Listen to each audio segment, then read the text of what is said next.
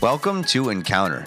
This is a podcast and radio show where we seek to encounter Christ, culture, and community. And tonight we sit down with Catie Almacellas and we hear about her testimony. And she works for Friends of Israel. So we discuss Israel relations, politics, and how we as Christians are supposed to handle Israel, God's chosen people. So before we do that, I want to foreshadow next week's episode. So, Brian Lafreda will be coming on next week. And if you want to get in on the action as a listener, you can submit questions via our Instagram to Brian and us to answer on live air. So, I will handle the questions, I will ask them, and I will not be giving them time to prep ahead of time. And so the questions, I would rather them be biblical, but if they're personal, that's fine too, as long as they're appropriate. So if you have some like burning questions you've been too timid to ask your pastor, or you, um, just haven't you've had them on your mind for quite some time and you just want to get them off your chest or you've been reading your daily devotions you're like what's this mean? Simple complex deep shallow um, just questions you would like to be discussed on live air. Um, we're going to come up with a few questions on our own that we like each other to answer and talk through but we will be turning to the word to, to give us the answers for those questions in the best most glorifying way we can think of to god. So submit those questions via our instagram. It's called encounter you can find it by looking up any one of our names as well. All right, guys, we are here tonight with Joe Costa, Adam Prime, Cole Percio, and Catie Almacellas. And uh, to get started, we just wanted to first state off what good news do you have coming in a few months, Catie? Um, I will be having my first boy. All right. Do we have any names yet? We do, but The name or some names? we have the name. Ooh. It- can we reveal it or no? No. Okay. Stay tuned Sorry. next Our- our- we promised our listeners last week. well, I'm sorry to disappoint them. Yeah. Yeah, but- the little less friendly of Israel. Um, so, for uh, our our episode tonight, we're going to be digging into a testimony and some um, kind of not world politics, but just uh, Israel and the conflict today, and kind of stretch back to how the conflict started. And we'll start with the testimony, though. So, Catie, do you want to tell us a little bit about yourself and um, how you came to know Jesus? Sure. Um, so I grew up in like a Catholic home.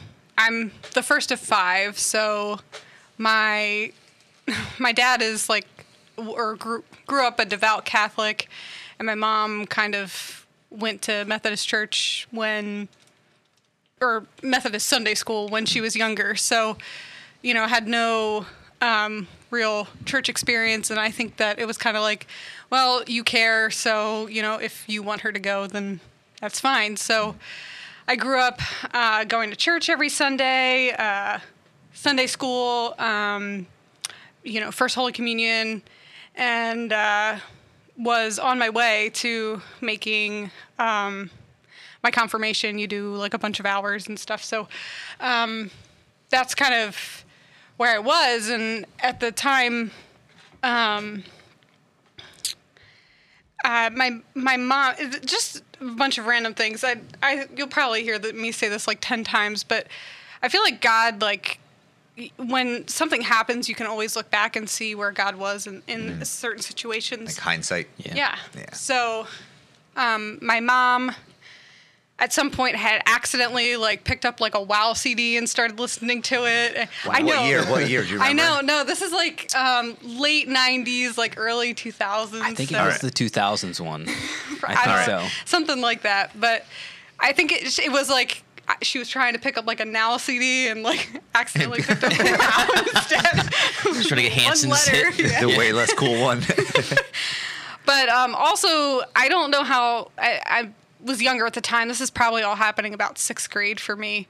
Um, she wound up picking up a Left Behind book um, and started reading them. And then she bought me the kids' version. Um, and I was a very avid reader at the time. And so I started reading these books and I just remember, and I was thinking about this recently, like I remember like having this great fear from what I was reading. If you're f- familiar with Left Behind books, like it's basically Revelation is told by what Tim uh, LaHaye and Jerry B. Jenkins like think that um, how, how what it's going to look like. We, Mm. you know, we don't really know. So Um, Yeah, those books are, are pretty responsible for the image of the clothes being folded when you leave. Yes. So you know the image in my mind when I think of what, the rapture, I think of like the khakis are folded and you see Yeah, the watch on top. exactly. You know, and now I realize that I trace that back to that film and that book. Exactly. So I just I was reading those and I'm reading through them and you know like starting to have this fear. I'm like, "Oh my gosh, like I don't want to go through this." Um and so, you know, people are getting saved in these books and they're like saying like a prayer that's ki- you kind of read as you're reading the book. And so one night I just like prayed the prayer in the book because I was like, you know, I don't Wow. want this to like happen to me. Um and and then I kind of just you know went on with my life. But I was thinking about how funny that is because, you know, I read a lot of fiction books, and it's kind of just odd that I, even at that point, thought that that was real. Like, hmm. obviously, I guess I, be- I believe the Bible enough that I thought that the Left Behind series could be real. That you know, I thought it was serious enough that I, I would you know pray, you know, it, even if it was out of fear.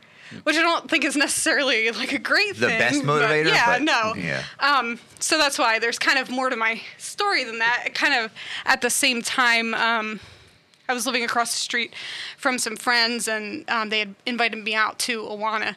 I thought it was the coolest thing. Like some of my friends from school were there, and um, All right, pop question. What does Awana stand for? a workman I hope you know because I don't. I just know it's supposed to stand for something. Approved workmen are not ashamed. approved. Approved workman. Okay, sorry. It's been a very long time. Yeah. she didn't really pay attention. Well, I actually only went for one year because I was already in sixth grade at the time. But um, yeah, so I just thought it was cool because you know they had games and all this stuff, and I had some friends there. So I started begging like my parents to go to the church, and again, my dad Catholic, so like no, we went to Catholic church, and um, so at some point, like right before I started eighth grade, my mom, I just, I remember this so vividly. We were driving down the street and she, she, goes, Would you be upset? Like, I'd really like to try out this church that we had been going, or I'd been doing Awana at, you know. Would you be upset because I know you're doing your confirmation hours, like you're working really hard towards that? And I was like, no, like th- this church is so cool, like I want to go there, just because they had games and stuff like that. Like Mm-hmm. It's so it cool wasn't. you thought church was cool. Yeah. I mean, when As you're when you're yeah 12 and playing games at church, that, that's Yeah. you know, fun. So, um, I just remember one day, I don't know how long after that, but my dad woke up and he was like, "Hey, we're going to." This church, and literally my entire family went to church for the first time together, other than like a Christmas, you know, holiday or something like that. Um, and uh, again, that's another day I'll never forget. But it was shortly after that that, um, you know, we, we just kept going back every Sunday. And I never went back into a Catholic church again, other than like funerals and stuff. Um, but m- my parents got saved like shortly after through that.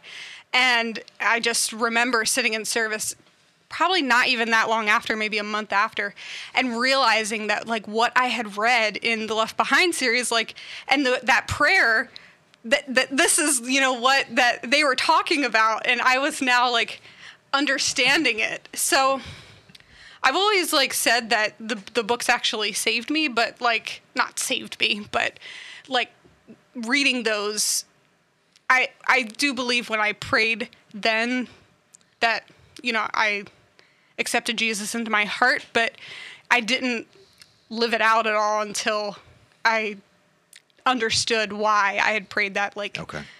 it wasn't that long after, but I don't know. So, uh, and I, it's been a long time since I've read the books. I, I remember reading the Me too. first one. Yeah, the first one. You said there was actually like a prayer in it where it was like the, when somebody was leading somebody to faith, and they did like this, the sinner's prayer. Basically, Okay. yeah. that's really cool. I Yeah, didn't know that they had that in there. It would be throughout too, because multiple people would get saved throughout all of the books. So mm. I, I don't even think it was like the first or second one. You know, it was mm. later on. But Okay. yeah. So I might be taking this too literally, but it, I mean, it is cool that like essentially the, the fear of the Lord is the beginning of all wins, wisdom. So it's like mm. essentially that fear was your starting point for later Yeah. wisdom. Yeah. Like yeah. I don't think that there's necessarily wrong with like good fear, but and Yeah, it's a different type. It's like a reverence, but like a exactly. Yeah. I think that's why like I wouldn't. I don't know that I would necessarily recommend like a Left Behind book to someone today, but I always believe that even for the avenues of like coming to faith that I don't necessarily agree with, like um, handing people tracks, like leaving them on the table, you know, when you go to a restaurant or something. Um, but th- I've heard of people getting saved from them, so I never discredit those things. I just don't. Well, yeah, it talks about his word will never return void. Like whatever avenue we present and uh, sow seed, there will be some fruit from it, whether it's salvation or just planting a seed and that leads to something else. And and I don't think we've stated this yet, but to make Cole sound less creepy. So when when Catie was saying when Dad woke us up and Cole went, uh um, he wasn't stalking her. he is her brother. Sorry, he yeah, was and I- also in that I- house and was I woken up viv- by the same father. I vividly remember that being like, "Wait, we're going to church? Why?" And he's like, "We're going to the church that you did Awana." at." I was like, "Are you serious?" Like, I'm. v- I was so excited to go, Yeah. and just like she said, never turned back. Went to that church Never. from there on out. wow. Yeah. And can- I mean, this is this is all positive. So can we say the church's name? Sure. Yeah. I I attended Victory um, Bible Church from uh, probably seventh grade until I was you know a sophomore in college. So it, I spent very formative years there. Pastor um, Parisi's actually coming on the podcast in two. weeks. Oh, that's awesome. Yeah, Yeah. so he's I coming to share his I do miss having like him at the pulpit. I think he was just like dove into um, God's word a- lot more than some some pastors I hear today that you know they're just doing topical preaching or stuff like that. I always appreciated the word by word um, teaching. Do you, did people call him just so when he comes on, if he's listening now, you can hear us ask for advice on air about how to say his name? Do you say Pastor Anthony or Pastor Parisi? I always called him Pastor Anthony. Okay. All right. What do you call him? I, I said Pastor Parisi, but uh, All right. So either one. I Either won't- one, I I, think feel it's like I he fine. think doesn't care. both. Yeah. Yeah, Yeah. I don't think he does. Uh, But if there's like the cool like in people say one, I wanted to be on that crowd. I would go with her then. The pa- probably Pastor Anthony. I was not cool, so Okay, gotcha. In crowd. Was not. okay. Yeah, still am not. let, it- let it begin. All right. All right, all right. So the most importantly, I wanted to paint a picture for what Catie was listening to as her first Christian experience. So Wow 2000. Oh gosh. um, these are the artists on it: uh, Jars of Clay, Wow. Yeah. Hmm. Newsboys, and the song is called "Love Liberty Disco." I never even heard that. That one. was- oh my that was gosh, a very that's good like one. one Is this- my is this the one? Songs. Is this yes, like the yes, album? that is Sorry, the what album. year is this? Yeah. Uh, wow 2000, so 1999 songs. Yeah. Yeah. 1999. Jeez. Um, so I'm going to keep going. Um, and if anybody's been a Christian for this time period, I'm sure you know some of these. I know about half, not all. Uh, DC Talk Consume Me, Mm. Third Yep. Day I've Always Loved You, Mm-hmm. Caedmon's Call. I have not heard that name in 22 years. Yeah. That was their last song, I'm pretty sure. Jennifer Knapp, Audio Oh Adrenaline gosh. Get Oh, Down. Audio Yes. Adrenaline. I still listen to that song. I don't know any of this. Is way Audio before. Adrenaline is Big House. Big, big house. And lots and lots. This is way before my uh, Christian I time. question your current salvation. Um, out, of, out of Eden, Burlap to Cashmere. Burlap. to cashmere. I don't know. That's- I don't they're- remember they that. have like crazy acoustic songs, like real fast. OC Supertones, Mm-hmm. Plumb. Mm-hmm. That's she's a, that's, That's a a female band? singer, right? It's a female singer. Yeah. Uh, the W's, the Rays. Now this is this is where I Steven Curtis Chapman Yep. speechless. Yep. Oh yeah. Amy Grant, Michael W. Smith, Jaci Velasquez. wow. Yeah. Diversity. Uh, Avalon, Sixpence, None the Richer, Point of Grace, I Twila was gonna Paris. say, where's Point of Grace? Yeah. I don't know what Point of Grace is. You don't? No. I, I, Oh. you lost me after Jars of Clay. He got That's one. All right, I'm, I'm almost done. Uh, Twila Paris, Anointed, Winans Phase 2, Clay Crosse. Th- They're scraping the bottom. There weren't a lot of Yeah. options back Yeah, then. no. That's it. This is our FFH. playlist for next Sunday. FFH. yeah. Rebecca St. James. Some of these people got bigger and some of these people stopped in the wild 2000. Yeah. Uh, Chris Rice. That's the last one. I'm also not going to admit how many of those I've seen in concert. Really? really? I've seen a, a handful. I saw Jo- uh, that, um, like, one of the festivals that used to be on all, uh, that had, like, Harvest RevGen? Festival? yeah. Rev, RevGen, I went to one, and, Oh, like, yeah. half these people were there. That was one of I went to a festival that I saw most of them at, but Okay. Awesome. So yeah, your your um testimony is really cool. I it's it's amazing. I, uh, what I love m- most, I guess, about this podcast is we've had your guest number thirty eight. We tried to have you as guest number four, but it took a long time um, to get you here. Um, is almost everyone in our area starts off with some sort of Catholic foundation. Like we even pointed this out last last week, and how it almost sets like a it sets like a some sort of foundation, whether Yeah. it's accurate or not. Like, but like, you, you know the the basis of everything. Yeah. there, and then you get to see God like call through like such like small simple ways. And like even last week when pat was talking it was like god called him and his wife separately who were not believers. They both kind of came to christ separately going, while going through divorce and then got called back together. Um, and even for you it was like your almost non-saved parents right at the time or Yeah. at least not strong believing parents were called and their god called you at the same time Yeah. which is kind of cool. Yeah, It's very just definitely different experiences going on in their life that like kind of led them to Hmm. wake up that morning and go to victory, which Hmm. is just crazy to me still. It is crazy. And you're right, hindsight's the best way to see everything. Oh yeah. Because if not, you don't see anything. Yeah, because you can see exactly how he like he orchestrated every piece to get Yeah. to get uh to get them there. And I left out a lot of stuff, but like um, Pastor Anthony's wife, like coached the team that we played against in softball all the time. So you know we already kind of had a foundation with her, and I grew up living next to a, a pastor of another church that another. Um, some people in my circles today would probably be very familiar with. So just just other things that led to that. And those are the smaller things that you were talking about earlier. And since your husband's sitting in the same room that we're in, um, quietly working on his grad school work, how did you guys meet? How, how was that? How did that come out? This is another one of those like hindsight things. Because this is part of your testimony. You know, it's a, Sure. Kinda. If you want it to be. yeah. Okay. no, I'm kidding. um, so we, so I said that I did two years. You you know, I after my sophomore year, I moved to Lynchburg. I went to Liberty um, for two years, um, and I was going to say this, but like it very formative, you know, for my faith. Obviously, like I got saved, and I knew what I had been saved from. I think because I was in my teen years, but um, really owning that happened at Liberty for me. Um, and so a friend of mine from Liberty was from California, and um, when she got married out in California, she asked me to be in the wedding, and That's annoying. it was my first time in California. I was so excited. No, I'm sure that's exciting. I'm saying like it's like so far away. You got to buy the dress. I did. Yeah, it was it was probably the most expensive wedding I've been in, but you know, Yeah. it's okay. Um yeah, so he actually happened to be in the wedding too. He's like the best friend of the groom. And um it was funny because everyone that was staying at her parents' house was like married. Actually, everyone in the girls' side of the bridal party was married except for me. So, um, and so Chris and I kind of hit it off, and we started talking after that. Um, so I don't, I don't know if you ever heard this part I've of the story. This. Yeah, I don't So- For the longest time, I, there was at least six years of my life where I thought you guys just met online, and then just like literally decided to fly out here, and that was I'm- it. Like, it- I may have told him that because that's what I thought happened. No, No, I remember telling you. I was like, oh no, like she Well, I went to remember I wedding, said and to he was literally his mind was blown. I said it to you. Yeah, I said Yeah, it to you. I I was was like, like, it that's must be crazy. They Christian met Mingle. online. You were like, I was like, no, they didn't meet didn't. online. I was like, Yeah. what? I I was like, have Adam definitely perpetuated told Christian me. mingle. All, all these, Sorry. I'm just kidding. No, I'm just kidding. So the hilarious part of the story, though, is that my friend who was getting married, um, the first day we're out there, you know, I meet him, and um, she was trying to set me up hardcore with her older brother, and.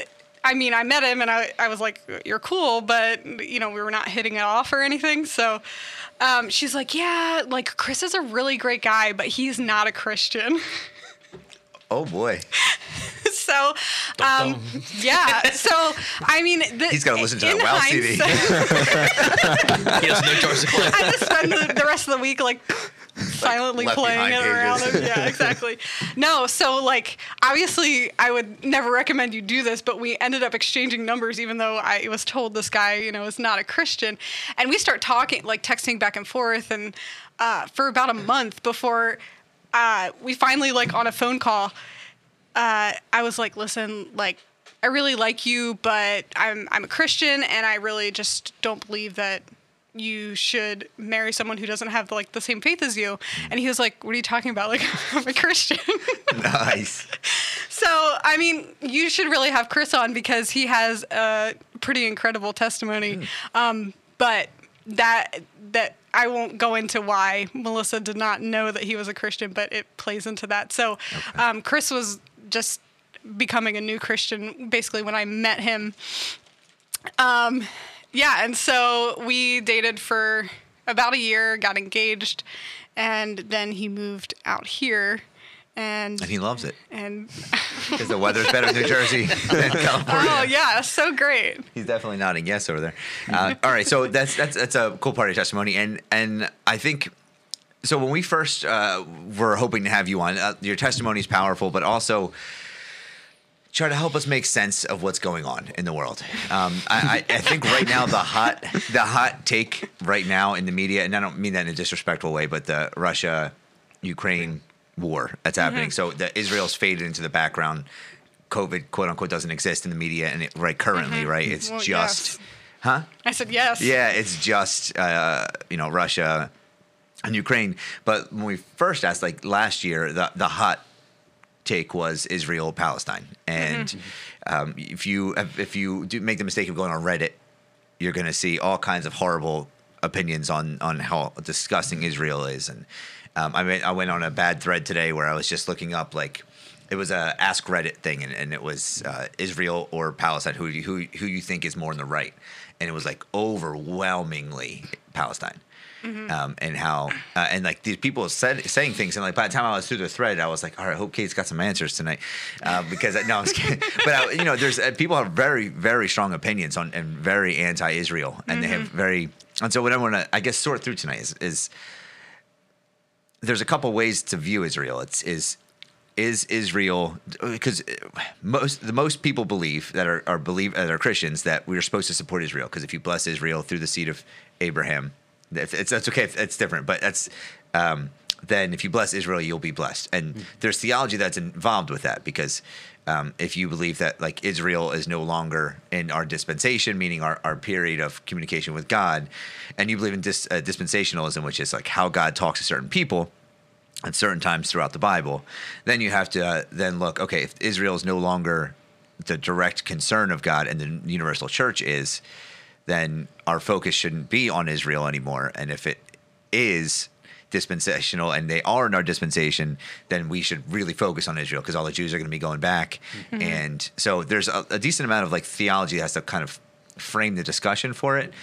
And then if you do believe that we should support Israel, even when they're wrong, how do you handle that as a Christian? So like maybe you fall on the one side of the mm-hmm. spectrum where you're like, mm-hmm. sometimes they're people and they're mm-hmm. they're uh, not some of them not believers in leadership, you know, and how do you handle supporting a country that's doing atrocities because you are accepting what you know that promise. So I don't know. Just sort through those questions because those are the questions I was asking last year. There's we only- don't there's have only the nine. answers. There's only, only a few. We don't have to have all the answers, Yeah, but I yeah. mean, I, these are things that we have to decide. And if you say you're pro-Israel, you're going to get martyred online, all right? Sure. So, um, how do we handle this? And so, do you want to start with just talking about your job and what you do?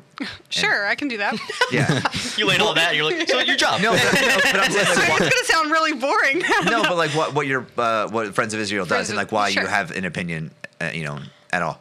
So first off, I'll start by saying because I said I was going to say this a lot. Hindsight uh, being 2020 is just crazy because um, when I was again in sixth grade, why does everything happen to me in sixth grade? But um, the, one of the coolest things that New Jersey does is that they require um, Holocaust. Uh, history basically and, and education and i don't know if you guys are aware of that because you've all grown up here but that's not required in every state um, Certainly not California. Which is, which is just crazy to me because like how can we not be teaching something um, that that happened like the Holocaust to um, kids? This is why I think part part of the reason why that this whole thing that you're seeing on on social media exists because um, you know these people don't believe that the Holocaust actually happened. So I was just very fascinated by the Holocaust, specifically World War II history.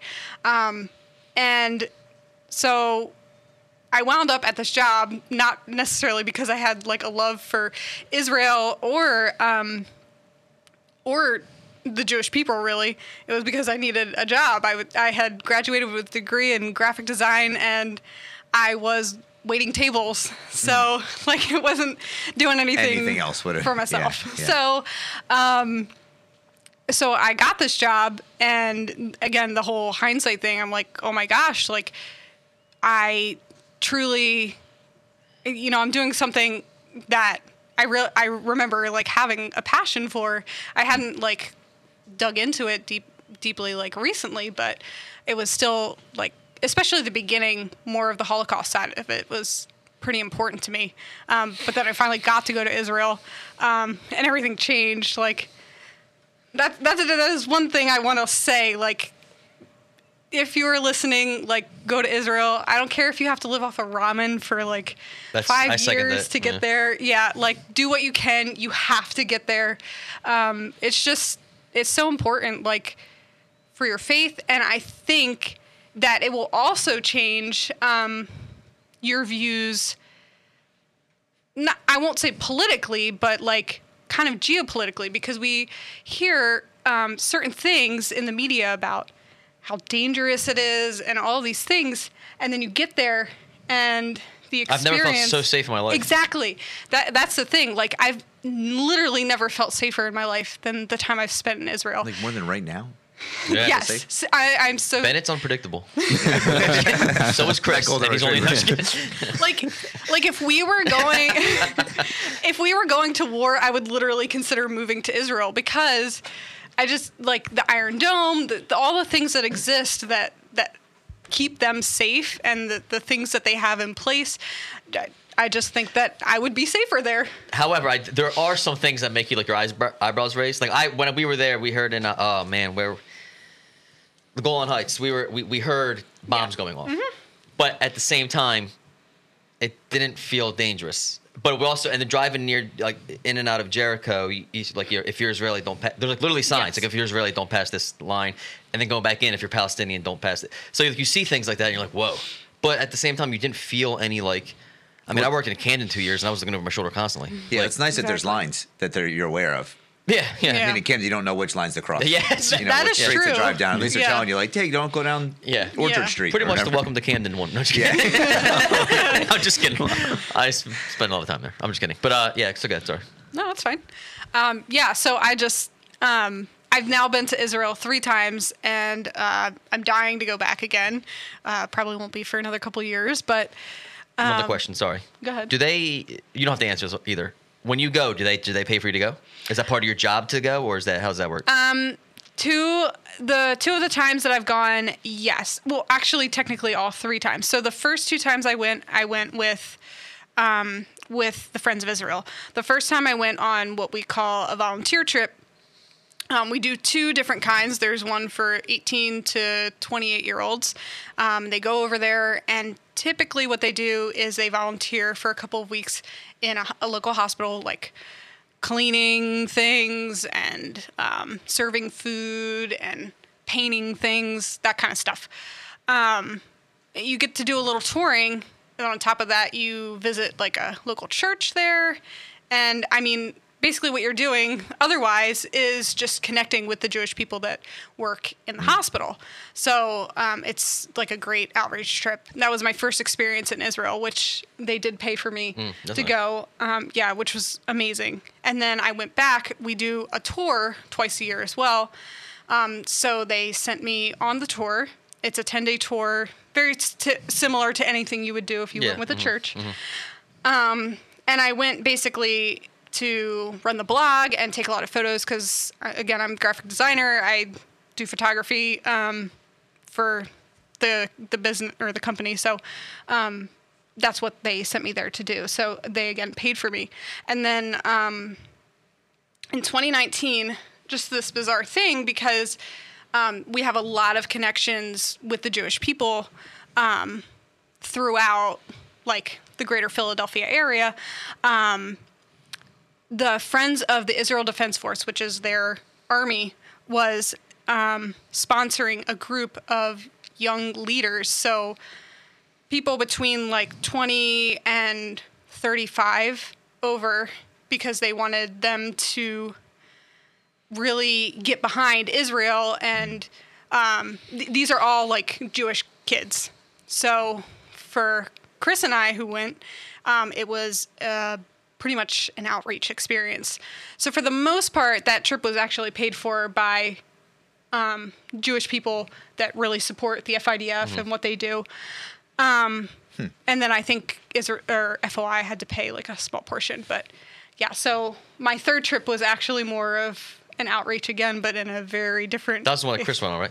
Yeah. Yeah. So that's his only experience so far, and I'd really love to take him back because, you know, we didn't do the Christian sites while we tour, were yeah. there. Yeah. So I mean, he got to see a lot of things, but you, the Sea of Galilee is just a big lake to them, like, Yeah, yeah, and. Um, the Sea of Galilee to me is like Yeah. a bawling experience Right, every right, right, time. So, um, yeah, I definitely want to take him back, and then we have to do a food tour at some point Mm-hmm. as well. So, What's the best food you had when you were there? Oh man, just I mean, just Well, oh. Just name a couple good things that you had. sh- the shawarma is my favorite. Shawarma definitely Yeah. is hands Can you down. explain these for uh, non-privileged Israeli people? Shawarma is like um, It's cheesesteak, I've it a but lot. but lamb. it's like a gyro. It, it's, it with- is a gyro. It's a gyro. Yeah, basically, it's Yeah. Israeli Oh, okay. gyro. Yeah. To, for yeah, for listeners. But But then like just made fresh. Like don't they? Oh, yeah, yeah, Don't they yeah. like carve So it right fresh. off Yeah, the? yeah. yeah, it's yeah. right on a spit, and they yeah. and then Lamb. Yeah. Okay. And then Yes. um, I mean, just just their regular, just hummus and pita. Like, oh yeah. my gosh, I was just talking to someone. it doesn't even compare to like.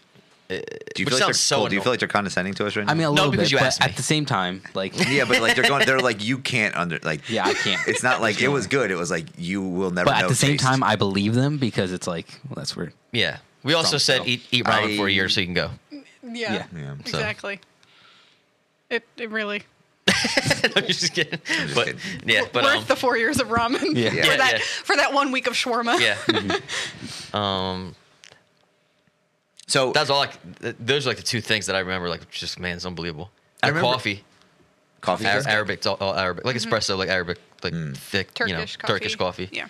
So a, a few years ago, we went to Catie and Chris's house. That um, they had an apartment at the time. and They made coffee, and it was the most enlightening experience of my life. I still I haven't slept in four years. that they they gave the, the the cup of coffee, and like I like my coffee strong. Like I usually do two scoops more than what's asked for, and like I put my spoon in it, and it didn't move. Like the spoon just stayed standing up. It was a cu- full cup of espresso, and I was trying to take like swigs. And man, I was sweating. I got the caffeine sweats. This this girl's next level. I don't know how pregnancy's treating you, but um, yeah. So I remember one thing that, just not to get too far off track, but you saying that I was like, wow, wasn't it like dangerous where you were? I heard because at, at Calvary when we were here, we were like, oh, we heard there was like bombings near you guys, and they actually said it was pretty much where you guys were. Yeah. and you were like, yeah, there was nothing. Like it was like the, well, the nothing way the the sense of media. nothing around. Like we heard them. Yeah, but, but, that's the way they made it sound was like hundreds of people died, and it was like in your neighborhood, and then the media, for whatever reason, was wrong about where it was and how bad it was. I don't know because I was there. I was I wasn't on the media side of it, but Yeah. I don't know. It's kind of like um, this is a horrible analogy, but it would be like. It'd be like somebody should always say it then. assuming. Yeah, ready for this? Follow me here. It would be like you you constantly hear the train because you live right next to the tracks. Yeah. It would be like somebody like every time the train went by, be like, "Oh my god, you're all right, dude." Like we heard the, we heard the train like we heard the train went by your house. So, yeah, it didn't run into my house. Though. Like I don't know. Yeah. Mm. It's hard to explain. Like just because I- it was there doesn't mean. I think um, it might be better equated to um, when, like, growing up, I always heard about California's like earthquakes and wildfires, right? So none of us ever want to live in California because those things exist there and they're very scary. Um, but if you ask my husband, like he experienced one earthquake in the 30 years that he lived there. So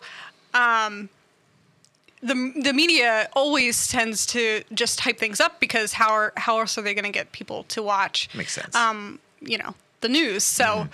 I I think that is like Yeah, that makes better sense than the train. to be honest, yeah. I got No what you were saying. No, yeah, I- it's like- think it's like a combination yeah. of both. Like they're Yeah. trying to hype it up, and at the same time, you're very used to it, and it's not directly affecting you, so you're not gonna you're not mm-hmm. afraid of it. So. Mm-hmm. and for the most part, we're so isolated from crime like where we are that there's Absolutely. i mean i know you feel super safe like you don't feel safe in my house but that's fine that's, that's rude but like generally in hamilton like you're not gonna you, you have to do something like really off like hang out with all kinds of crazy people to be in fear of your that comes in a home defense thing right like what was it like one in one million chance you're gonna get yeah, something. I forget, Yeah. but yeah. Um, so like when you hear about countries that are facing something like that it's just like the alarms just go up you're like oh my gosh my, i have kids and people just get crazy Another thing that I realized now we're just we're just freestyling now, but another thing that I realized was that when you're because they have the quarters there, like the you know Jewish quarter, the, mm-hmm. the Muslim quarter, the Christian.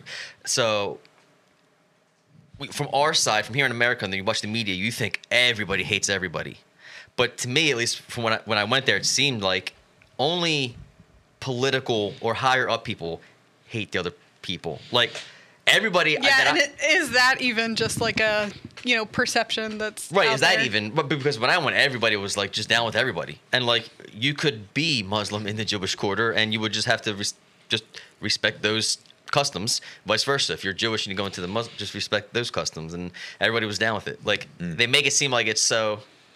Is I would say like Israel. I think what you're getting at is that Israel is kind of the America of the the Middle East, where like Melting pot, you mean? Kind of. yeah, it is mhm. a melting pot. You Yeah. you do like people don't realize that there are uh, Arabs, Muslims like living in Israel, and they coexist like just fine with these Jewish people that live there or the the Christians that are there. Um, so And I'm sure there's obvious hot spots like Gaza Strip, you know. yeah, that, so yeah. which may very well be just chaos all the time. I don't know. I've never been there, but I haven't been Yeah. there either. So, but I mean, generally speaking, all of Israel gets that bad rap, and it's Hmm. it. It's, I, I loved it. It felt so safe. So for the Friends of Israel, I assume they're pro-Israel.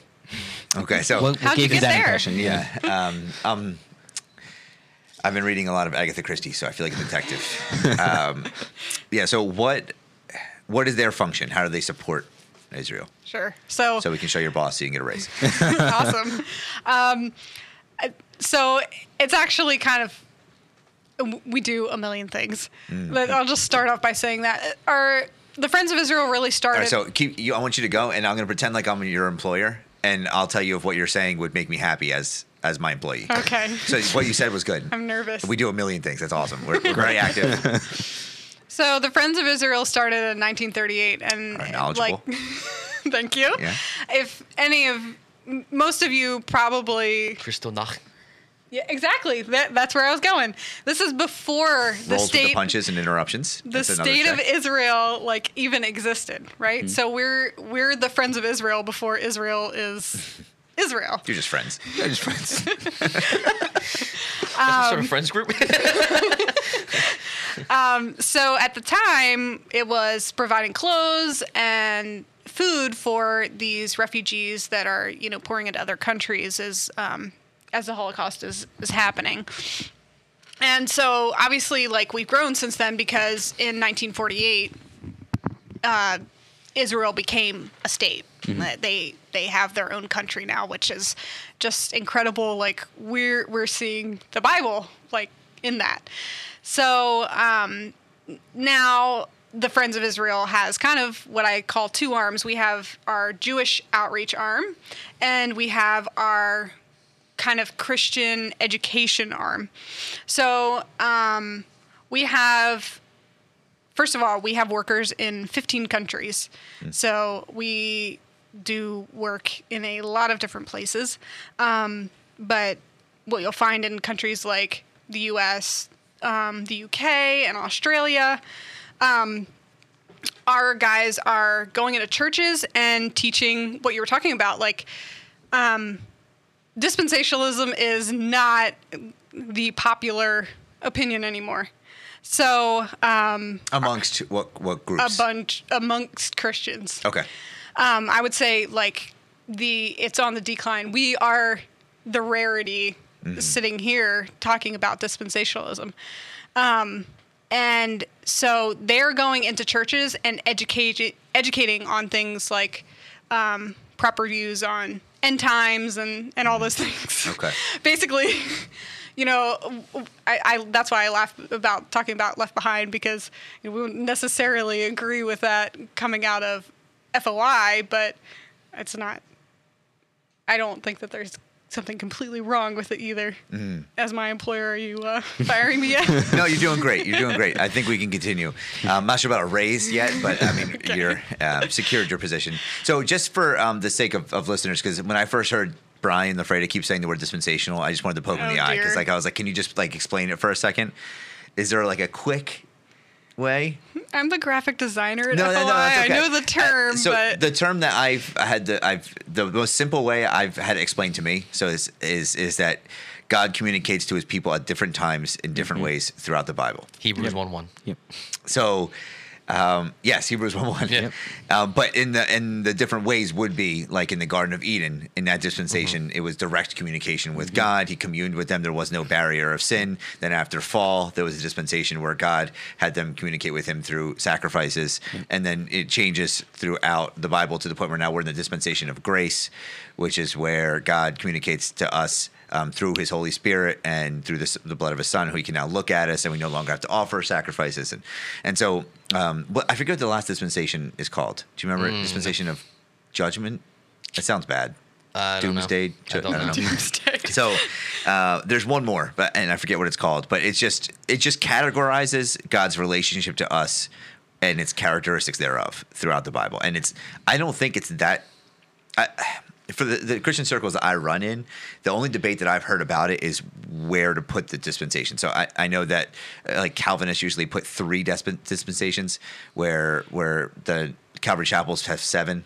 Um, and so there's there's just different ca- ways to set up the dispensations and the categories. But the, the most of the people that I respect and listen to and like their theology, there are dispensations. So um, basically, what we are arguing against is what is known as replacement theology. And the idea there is that um, the church um, today has replaced Israel and those promises that were given in the Old Testament to them. Um, and now, again, I do not have any kind of theological background, so understanding dispens the dispensations in that um, is is not my area of expertise. But I do know that a lot of churches today don't believe that those promises exist for Israel now, therefore the church. And so that is often what our guys are going in and educating against. And so the FOI um, teaches that the promises still stand for Israel. Absolutely. Under God's covenant. Okay. Yeah. Just want to make so got it. Okay, so that's really important. Yeah. for the existence of of the FOI, you know, and, and why it's important that we. So uh, that being said, though, and and this is where it gets a little muddy. Like, what do we do now with a faulty Israel? And I, I think, like, I think having a lens of of the Bible uh, helps a lot, considering uh, never once has Israel been the ideal people ever. Because they're a group of people, the fact that God chose them, there's very few qualifications, and quite honestly, I don't even I've never heard a convincing argument why God chose Israel um, to be. Maybe the geographical position of where it is and and all of that, but like, what uniquely qualified them to be God's people, other than the certain genealogy and the tribes coming out? But like, they don't seem like they're any better or worse than to choose anyone else. They're literally just people. I mean, I, th- I think the choice was made long before Israel was a people. It, it was the seed of Abraham. Yeah, that's what I'm saying. I, Yeah, I, I understand so- the genealogy, but But why the- choose even Abraham? Like at That's that point, choosing yeah. Abraham because because of his great faith. I mean, Mm. according to Hebrews, like you know what I mean, he was justified by his faith. But all of but I those, mean, are, yeah, but I'm he sure still there chose. There was, a, it could have been other faithful people, Right, And yeah. so he still I mean, you gotta go chose those somebody, people ahead of time, knowing that's what they Yeah, were going to behave yeah. Mm-hmm. like. Um, no, it's help. What's nice is that we go through testimonies, and it's nice to know that he chose them ahead of time, knowing how big of a mess they are. When I believe he calls us constantly, Mm-hmm. and you know, I don't get the free will, but like I, he called us, and we're messed just Yeah. the same way. Like Israelites mm-hmm. are probably the people I, I sympathize and empathize the most with in the Bible uh, mm-hmm. because Maybe that's why they were chosen. yeah, maybe. um, but when you look at them, they're not like some special spiritual. I mean, you read any of the the mm-hmm. Pentateuch, eh, that you know, you're gonna have you're gonna see these people that are just messed up, man. It takes like miracle stray, miracle stray, and it's like, what in the world are you guys doing? And so if we were back then, it would be even more of a question. Like, do we really support those people? Because they don't even follow their own God half the time. You know? Yeah, I think it's hard. I think it's hard because we look, like you said, we have hindsight. Mm-hmm. But like if you're in the midst of it and Moses is up on the mountain and you're waiting for him, and all these religions around, every religion around you has these visible, you know, idols. You know what I mean? You're like, we just want to be just like them. We want a God that we can see and decorate and make little logos on our shirts and whatever. You know what I mean? Like we want just all the other nations around us. Like where did Moses go? He could be dead up there. We don't know. You know, it's like so. You do sympathize with them a lot, but in hindsight, we're like, man, how do you not get it? He just led you out of the. Yeah. You know what I mean? But when you're in it, you can justify anything. You Yeah. Can, you can be like, What was it? Was it really him, or maybe it was just a storm and the, and this and the sea split open? Like, you know, like I don't know. Like, so when you're in it, Mm-hmm. it's hard. Like we do have hindsight, which is nice. And even Samuel begs the people not to have kings, but they're looking around all the countries around them, and, and Yeah. they're like, Wait, they all have a king. Like, why can't we have a, a god, Mm-hmm. Right. like a, a king on on earth? And they're obviously looking at all the on, only the good things. They're not looking at the king of oppressing, but they're looking like he's he's solving problems. You know, Yeah. like we don't we don't have anybody solving our problems. yeah, we have like 15 judges. And, Yeah. you know. so anyway, I just it's if when we have the problem today, I my point of bringing all that up is it's not a unique problem to us today looking at Israel and seeing a flawed nation. It's literally been from its start. They were flawed. Yeah. So, how, what what did people do back then to, when Israel was, had those promises and things were going terribly uh, for them and they were making mistakes to today? If the same promise still stands, I mean, that's why that's my that's my roundabout answer for like how we how we support them even though they're wrong. It's like uh, Oh, I, I would say like just like not. I'm not to- saying they are wrong in every. I'm just saying No, if they did no, make a bad. Well, no. I mean it does. The Bible says they're veiled, like they don't, they can't hear right now. You know, so. But I would just say like any of the prophets, the prophets were all trying to warn them. You know what I mean? Like they're trying to tell them, like, listen, you got to get yourself together because it's about to hit the fan. You know. But the prophets recognized that Israel was needed a national repentance, and they all got killed. So. Walk tread lightly, but you know, but like they they they didn't ignore that Israel was failing. Mm. So I don't think we can ignore it, but we still have to support them. You know, Pray for them. But yeah, pray, yeah, Yeah. Pray for them, help them with these kind of ministries and stuff. Mm-hmm. It it kind of makes me think of like Rahab, um, you know, because the the spies that went in weren't necessarily like, I don't know, doing anything to exude God mm-hmm. in that, mm-hmm. but um, just back to what we were talking about earlier about how you know these small things that we don't necessarily feel um, can lead someone to Christ. Um, I I still think that you know she saw God through them somehow and was like you know believed in him enough that was she was like you know remember my family when the city's destroyed basically. And I think even today um that kind of exists where you know maybe not a, no one's going oh like I believe in God now because I saw Israel or something like that but I do think that God is still working through them for us. Question about your Joshua reference because I just read through Joshua and Rahab is on my mind. Dear. I was gonna say that's this week for me. Yeah, was it? Um, why do you think they chose the brothel? That's my first question. So they went. They had. They could. I know that the the typical answer you'll hear is that they went because I was thinking this while I was reading through. So you can correct my thinking if it's wrong. But the typical answer that you hear and you're reading commentaries is that they chose it because it's on the outskirts and you're not going to be discovered as much. Mm-hmm. But they were found out. So like, did they just hear them talking about their plans and why? Like I don't know. Do you think they cho- do you think that they were flawed spies and they were indulging? Is what I was asking. what I'm thinking. I wouldn't put it past them. Because how were they discovered? They must have been close with the people in the brothel to be heard and discovered. Well, they figured that's where the gossip was going, right? They so they went to the source, right? yeah. Right. Yeah, I, I mean don't it's like a hair it's like a hair parlor. Yeah, like a barbershop. Yeah. Yeah. I guess. I just No. I, when I was reading, I was like, we we always read about these spies. It's like these these dudes who went in. They really they had to go to the brothel. I'm like, maybe they wanted to. you know. I don't know. But I actually think that's a great example because it's kind of like a no problem. Uh, you're getting a raise. No, Yeah. because it's like uh, Not yet. I have not decided. no. When you look at that imagery, it's like it's a lot like it's obviously a metaphor for like us, us being the Gentiles, being Ra- like Rahab, she kind of was the one that reminded them of their God. Like, Yeah, I I know mean, you. I I, think know so, your yeah. your your God is the one that led you out of Egypt, and it wasn't necessarily anything they were doing. They just said who they're like. She just knew they were Israelites, Mm-hmm. and she was like, "We know." Like they were the ones like, "Oh, t- throw the red thing out there," you know. And Yeah, she saw like, it in them. Yeah. Right, exactly. She saw it in them. Uh, Oh, I know. She knew their God more than they did, kind of, which is kind of like where we're at now. Like we know Jesus, we know God more so than the Jews, which sounds weird saying, but you know, like we know the fullness of it, the completeness of it, and we're trying to let them Mm-hmm. Yeah, know. it's like, cool.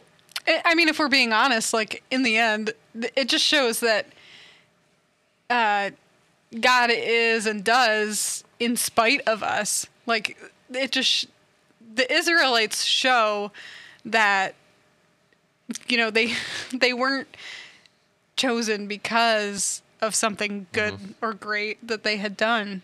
It it they were chosen in spite of that. Oh, absolutely. Yeah. Yeah. So here's what we're gonna do. Uh, uh, for the FOI, our company. Okay. Is that what it is? Our Yeah. industry, our corporation, Ministry. ministry, um, company car. All right, company car. Um, it's a Toyota Tundra. So it's Oh, I was gonna a say nice truck. Volkswagen. Yeah. Too soon. Um, and it's uh, we give you a, we're gonna give you a company card to Chipotle only, um, and you have to use a thousand dollars. We love school. What did you even say? you said company car, and I said Volkswagen, or is that too soon? yep. This is once an episode, and but you so you get a, a company card, um, but it, it's a Chipotle card only. Okay. And it's uh, you get a thousand dollars, and you have to use it every year, all the full thousand, if you want to get it again each year, Wait, why is it Okay. not Chick Fil A one? because the company has decided. as Oh, their okay. boss. All right. You lo- Is that okay with you? Okay, boss. Sure. I don't know why you look so skeptical. I don't. If I you don't, don't want the what's raise, it's coming. Fine. Oh, I thought it was like conditional on something. No, here. no, that's it. I just- that's what I think you deserve. I, uh, oh, A okay. Chipotle okay. card, you have to use a thousand dollars of it every year, Great. and you get a company car, and um, yeah, off-road capabilities, TRD package. You got it. It's all you. It comes, So- with, it comes with WoW 2000. Well, two thousand.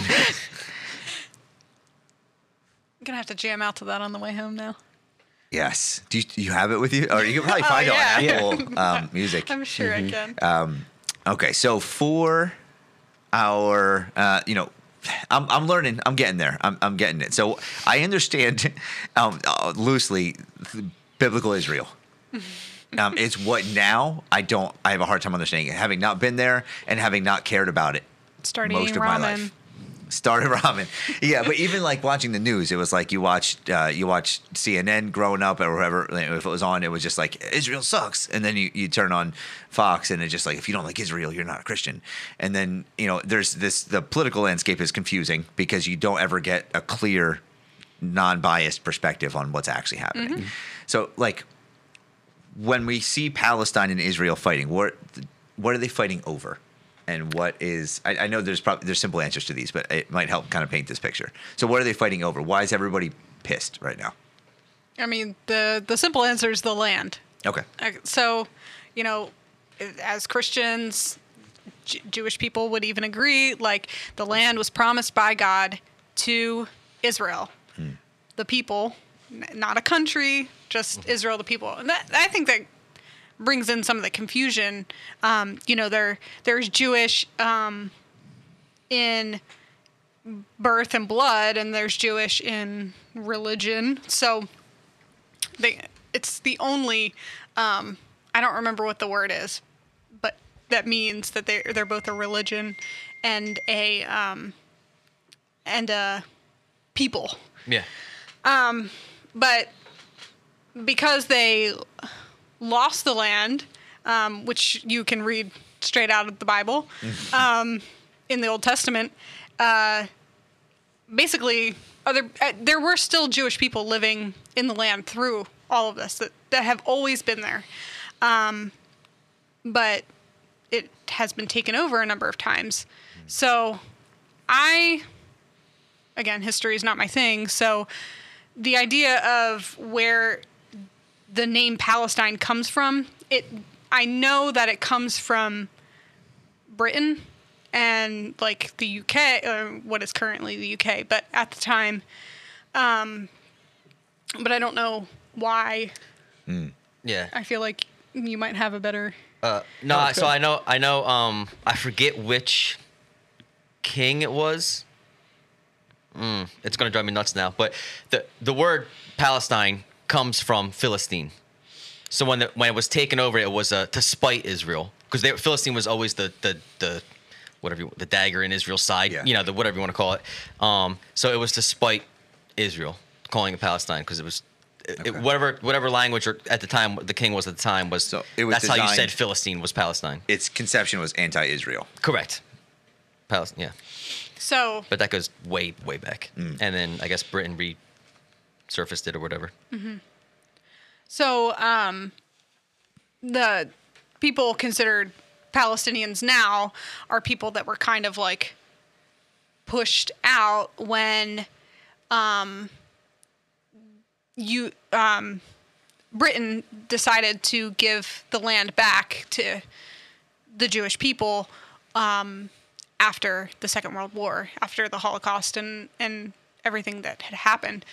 Um, and so that is kind of where the Palestinians now are like, you know, this this this was our home, but it really was the Jewish people's before that. Mm-hmm. Um, they had just been pushed out. So So that's where it looks a little funny. you yeah, know, it does because, I mean, if you saw, saw any other country that that happened to, like we wouldn't argue anymore mm-hmm. for them. But as Christians, because we have the Bible and like we firmly believe in God's word, it it's kind of different. Oh, yeah, 100%. If I if I did not believe the Bible, I would 100% be siding with Palestine. Mm-hmm. Hmm. Because when you just. the just- theft was more recent. I'm sorry? Like Israel taking the land. Yeah, that was, yeah, that was since like the Holocaust. Like I said, Yeah. the Yeah, it like- repatriation back to their home. 80 years ago. And then what, was wasn't the gap long. before that? Well, I, I don't. I know. You mean for how many- 1948. What was the gap of when it was Oh, biblically like lost to hundreds. now? Four, 400, like that. We're talking like Malachi, like the last chapter. Well, no, Well, that's yeah, not, gonna, yeah, I'm sorry. Um, 70 AD. Yeah, right? 70. Yeah, Sorry. okay. you can still keep the company car. But Destruction, destruction. I mean, I guess the destruction of the temple in 70 AD. Exactly. So And then the 1900 dispersion. years. And then a lot of, you know. So the hind, I mean, that hindsight's tough. When it's like 1900 years ago, it's like I don't care whose land it was. It's It now. and and we do have.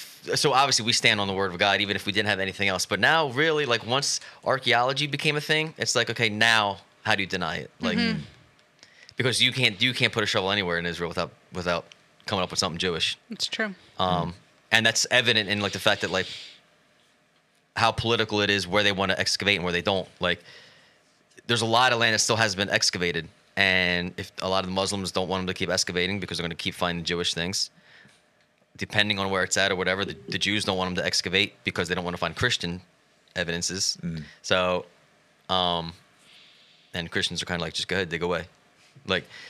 But you know, so it's, so it's still you could tell even in like the excavating and archaeology, it's like that there's political turmoil. Mm. Um, yeah, it's why it's it's why I mean it goes all the way back to Isaac and Ishmael. Mm-hmm. Yep. Um, so I don't even. Eh, so now it's definitely the land, but like I think Yeah. the under everything is like that blessing, mm. because the Yeah. promised seed came through Isaac. But I mean, God said Ish- Ishmael's going to have a lot of countries and a lot of people, a lot of blessing, just like Isaac did. But he's not going to have the promised seed. Mm. So if you look around, look at all the Arab countries, all the Muslim countries around. Mm-hmm. They're mm-hmm. all direct descendants from Ishmael. So Which is why the genealogies are just so important. yeah, in that we should skip over. Yeah. yeah, but yeah, that's what this. Yeah, you can follow them and trace them back. Yeah, when that uh, I was going through a counseling, not counseling, like discipling course with someone who just freshly got saved and was reading through the Bible and was like, "What are these dang genealogies, man?" And and I was like, "Read them.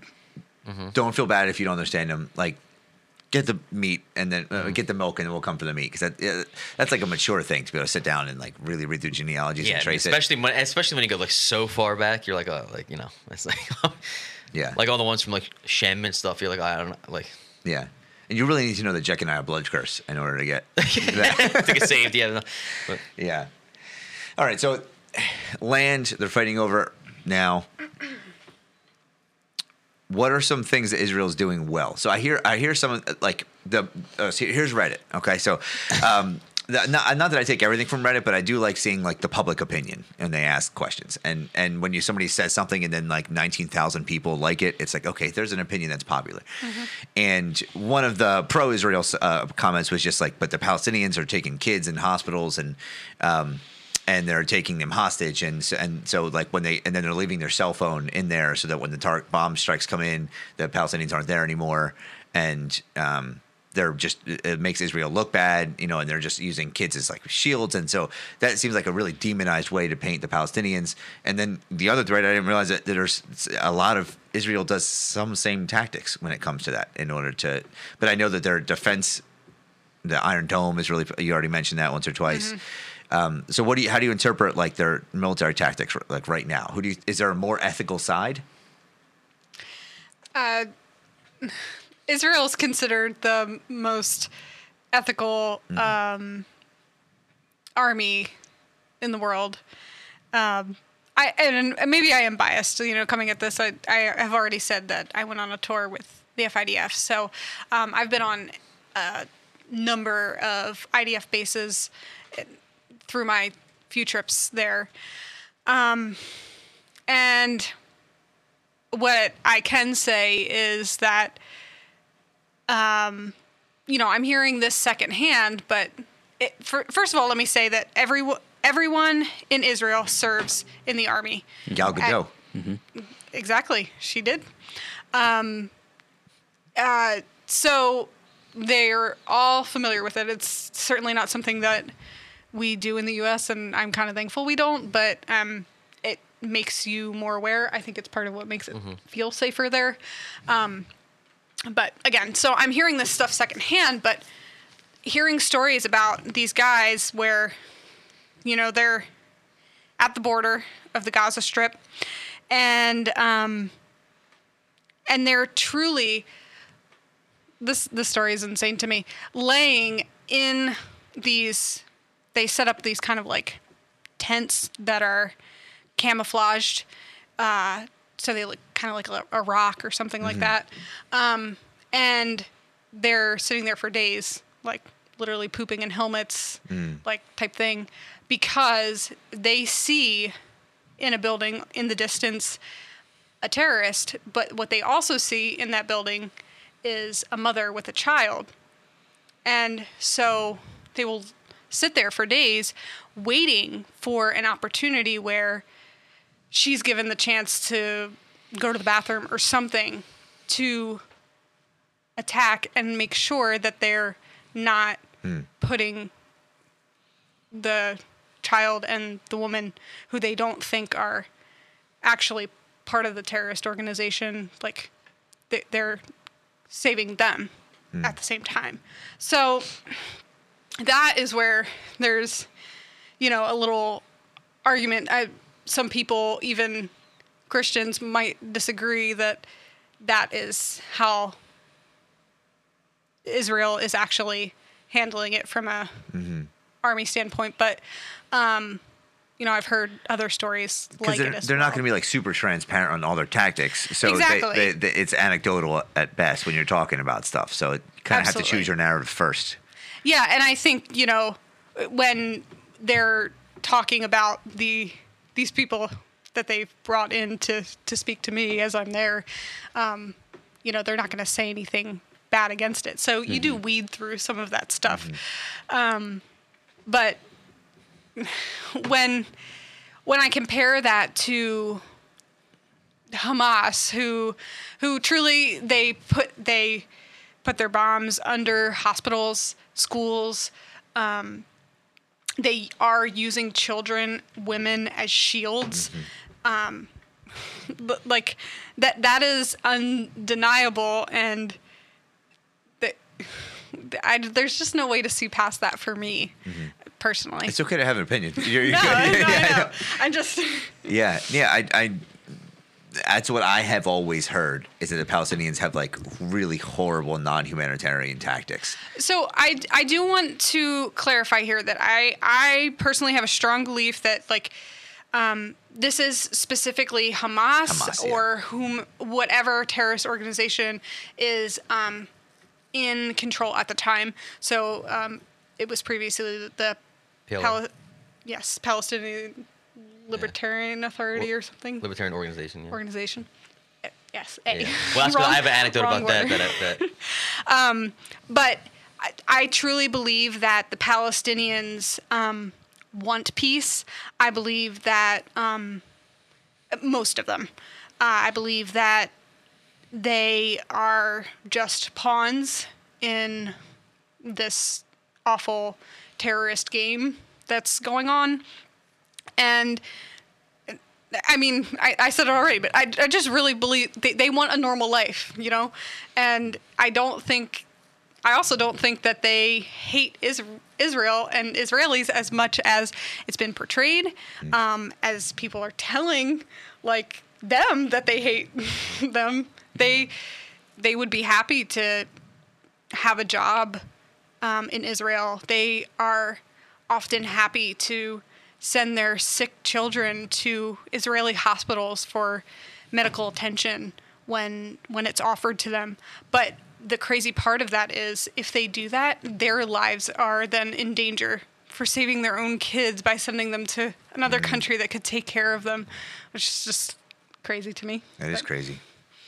But yeah. So no. So that no. So that's good. But um, it's all. uh, By the way, it's, I'm. I'm. I know. This is. I'm learning now, so I'm. Ex- This is good for me because I'm. I, you guys have experience. I don't. So in this situation, I'm learning from you. I'm not asking for the listeners. I'm literally asking for me. So this is. This is cool stuff. Yeah, one thing I thought was real cool was uh, I mentioned this book before, but I'm going to mention it again slower. So I really suggest everybody read it. Um, but when we went with our trip um, and we went into Palestine, we met the organization started by Tass Saada, and he used to be the the lead PLO sniper hmm. and Yasser Arafat's chauffeur, and he's Yasser Arafat is the guy who started the PLO. Okay. So he was his main sniper and chauffeur, and he his testimony is insane. And the book is called Once an Arafat Man, and I highly suggest getting it because he and he shows you how a 15 to 25 year old Palestinian boy can get so radicalized because in those moments from like the we'll say from like after the Holocaust from like the 40s to 90s and all the Jews started repatriating back to Israel, Palestinians were just getting literally kicked out left and right. And but what he what we don't see that he shows is that they were getting kicked out, but with no hatred. But when they moved into other places like Jordan and uh, just where Yemen and mm-hmm. all these surrounding Arab countries, like the Palestinians are the most hated of the Arab Muslim world. So they would get they would go into you know they would they'd be refugees and go into Jordan and then get absolutely brutalized in Jordan. Mm-hmm. And then they'd have to flee from Jordan, and they'd go to Yemen. They get brutalized in Yemen, and they have to flee from there. So they're it, we, they, we make it seem like it's all the Muslim world against Israel, but like the, a lot of the Muslim countries hate the Palestinians, even though they're Muslim. Mm. So, wha- so because they're not happy in all these Arab places, they blame it all. Well, we were fine until Israel came. Mm. Even though Jordan hates us, even though all these other like, so they start these organ. So as a kid, like you're growing up and you're getting bullied by Jordanians, you're getting bullied by people from Yemen, wherever it is, like, and you start hating Israel because of it. You don't hate the people that are bullying you, but you hate the people the reason why you had to leave. Mm-hmm. So they start hating it, and these people start like you know indoctrinating them with like, yeah, you, you would have been fine had it not been for, you know, mm-hmm. even though a group of Jordanians just jumped you and because you're Palestinian. Yeah. So around the Muslim world, it's more of like a country to country.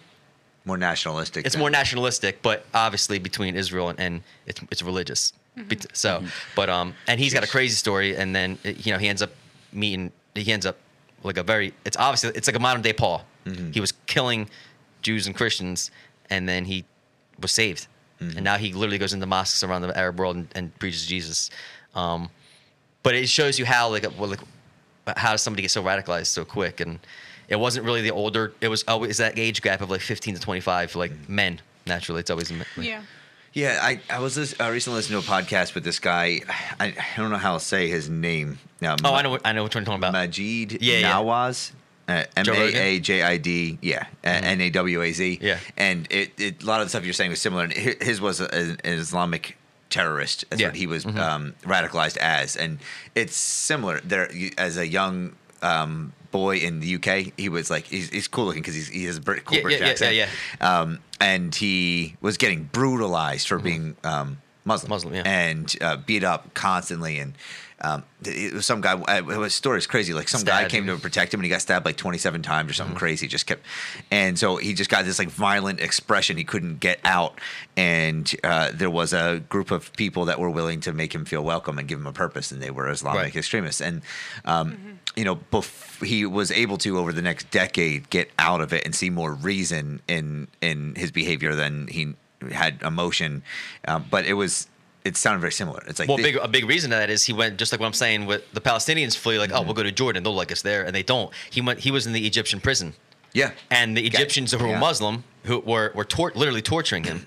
He was like next in line to be tortured, Mm-hmm. and, and like a pretty much miraculous thing happened. But he was next in line to be tortured. He could hear people getting electrocuted, and, and they were Muslims on Muslims. he was like number 60 or something. It was like I think it was like yeah, something like that, 49 or something, yeah. and like number 48, he heard scream reform, and like, and he was like, these are my own, these are our own people are doing this. So, so it's Mm-hmm. like, so you start seeing the bigger picture. Like it's not about, it's never been about what they say it's about. And it was cool to hear from the, most non-biased perspective possible, like a Yeah. guy who was grew up in a Muslim Yeah. Englishman t- tortured in Egypt. His opinions on the U.S. and basically saying how he was impressed by. I forget who the president was at the time because he's older in the podcast. He was in his young twenties. forget, um, how they they took him on um, back to the U.S. and they did not basically prosecute him or whatever his war crimes were. But anyway, they because he did have. I mean, he was working for a terrorist organization. So th- I mean, there's he Mm-hmm. Yeah. he's he's on that that list. Yeah. The terrorist list, and it, it just uh, the thing that he said I thought was so cool is that he's on the list for as a as a ex terrorist, um, so the things he can't do, and he's also on the list for anti Muslims. So he's like how crazy these lists are, where like Yeah. you- they he's in two completely different categories that are completely against each other, um, and just that's how chaotic things are around the world. uh, Where he he, Yeah, can, he he, can be a pretty sure counter terrorist and a terrorist. Yeah, he can't time. go to Egypt. Yeah, that makes sense. I would. I don't think Yeah, he wants to. Well, no, I'm just point, saying. Like, yeah, like, but yeah, it's it's just it's just crazy. because I have the 24 version of terrorist in my mind. Like, hmm. have you ever seen 24 before with Jack mm. Bauer? Jack- Yeah. Oh, Jack Oh, Bauer? doesn't that where the clock click, clicks Yeah, down? yeah, yeah, And, and I mean, growing up watching that show, they do a nice job on one of the seasons, like showing how the guy gets radicalized. But just pretty much, they're the embodiment of evil, and mm-hmm. that's it. And they're all, they're also like 18 year old boys that are just looking for a purpose and beaten up by 15 other countries that they've tried to go to and feel Yeah. welcome. And the only people that are making them feel belong mm-hmm. are evil organizations mm-hmm. um, with evil desires. And it, when I was listening to him, it kind of shaped my heart for prayer towards. Like we can pray for Israel and also pray for the Palestinians that they Mhm. come to a saving Absolutely, knowledge of yeah. Jesus Christ. There's Yeah. also a lot of Arab Palestinian Christians. Like, That's a big population Yeah. too. That we don't even that we don't even like, we think Palestine and it's like there's a big Palestinian Christian community. Yeah. So as Christians, we, we often default to all right, we're either going to be vocal about being anti-Palestine and Hamas, and, and vocal about being pro-Israel, and then our prayer life is dry for both. Yeah. You know. Right, right, right. Yeah, because you're confused or whatever. Yeah. All right, we solved everything. nice. So, all right, all right. Here, all right. Here's your new task. Ready? Role play. I'm Ben Shapiro. Okay. Oh boy. All right. Hi, Ben. I have. Uh, hello. You need a helium. I was gonna say you need a helium balloon. he, he listens. So sorry, Ben. Um, uh, my yarmulke on. I've just done my 19 prayers. I, I am. know where this is going. Um, I have a pretty strong. Um, I'm a hyper intellectual. I've been a cultural uh, Jew my whole life. Is that it? Jewish man my whole life? Um, help me understand why. And it's just to any of you, not just to Catie.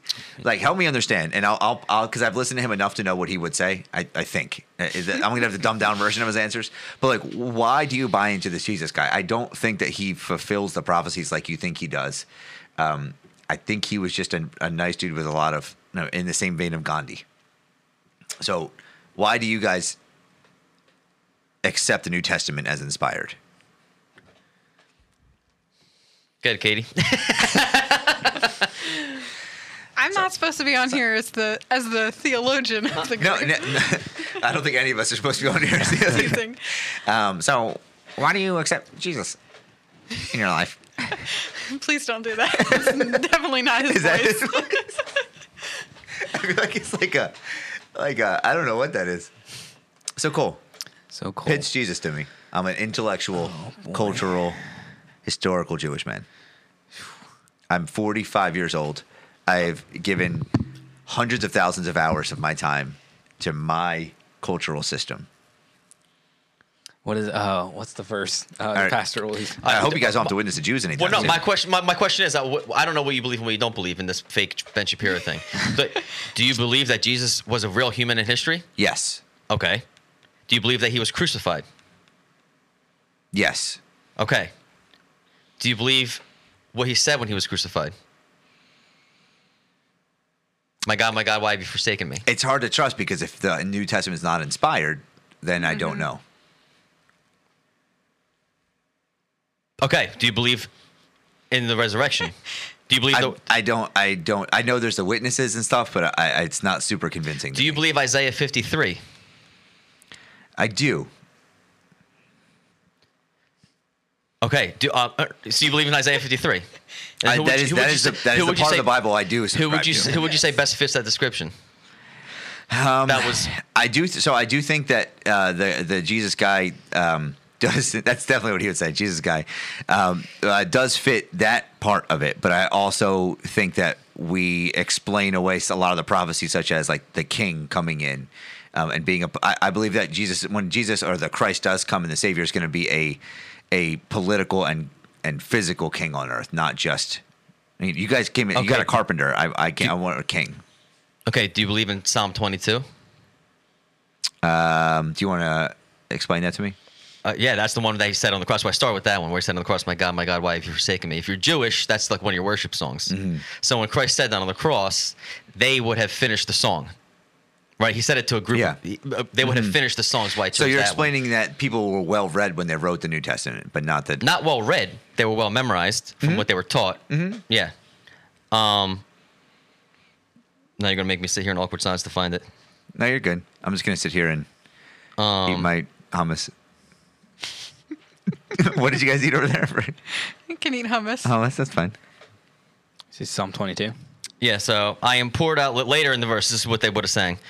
I am poured out like water, and all my bones are out of joint. My heart has turned to wax; it is melted away within me. My strength is dried up like a post, like a potsherd, and my tongue sticks to the roof of my mouth. You lay me in the dust of death. Dogs have surrounded me. A band of evil men has encircled me. They have pierced my hands and my feet.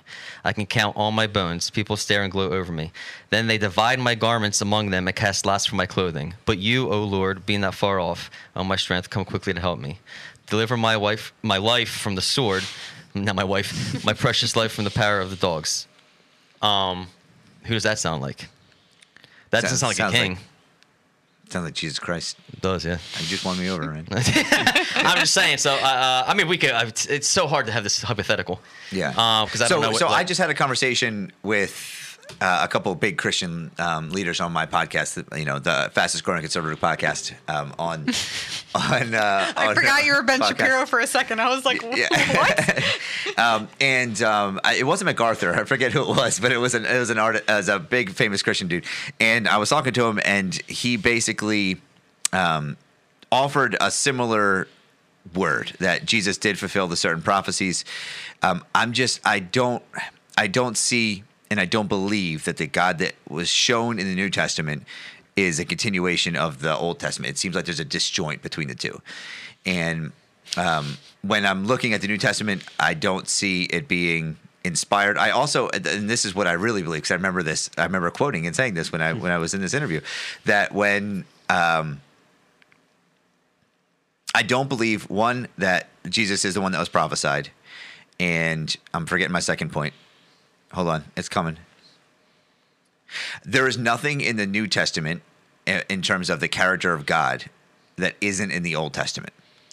So I. I believe that the New Testament could be written as fiction because enough of God is revealed in the Old Testament to write a New Testament. So if you take, uh, for example, that this is an example that I used back then, um, that if uh, if you read To Kill a Mockingbird and you uh, you read it and you memorized that book and you read it every single day of your life, you could write a sequel.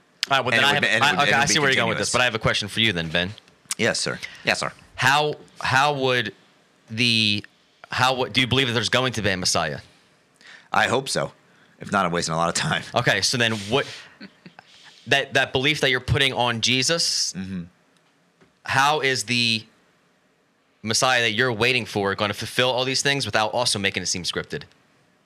I mean, he's got to be born in Bethlehem, right? He's got to be, be he's got to be born when the temple's up, which is there's no temple now.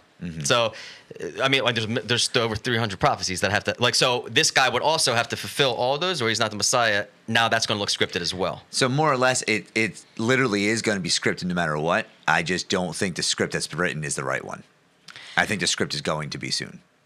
not to talk to you as Ben, but I think this is kind of where we talk about the Jewish people's eyes just being veiled. And, hmm. you know, we can sit here and hand them scripture over and over and over again, but, you know, Ben Ben's eyes are unfortunately veiled and that's hmm. you know not there's I don't think there's any more that we could give him that would it's just God has to open his eyes to to that. So So, I- I, don't want to like No, no, no. So I know, I know, uh, listeners. uh, It's been me the whole time. um, just, I was- so we'll shift out of that. Um, I don't want to be copyright issues and stuff. Um, I was thinking the other night. uh, I was at church, right, and and there, they were talking about testimonies and people getting saved, and it was at the men's study on Monday night.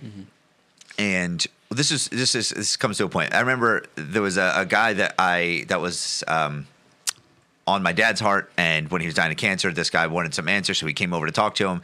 I knew the guy really well, and it was like a.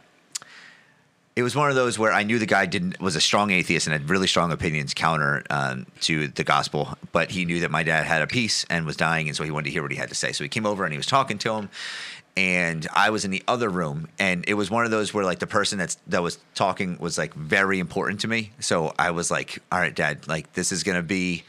This this witnessing example is going to have implications after you're dead. So I hope it's good. You know, I was in the other, I was literally in the living room, um, I, and I was just like praying and sitting there, and like every time, you know, I was nervous, and he kept on the, the person asked a couple questions and, and it was basically um, what do you believe and why do you have a peace? And then the next question was like what do you do with homosexuality? What do you do with abortion?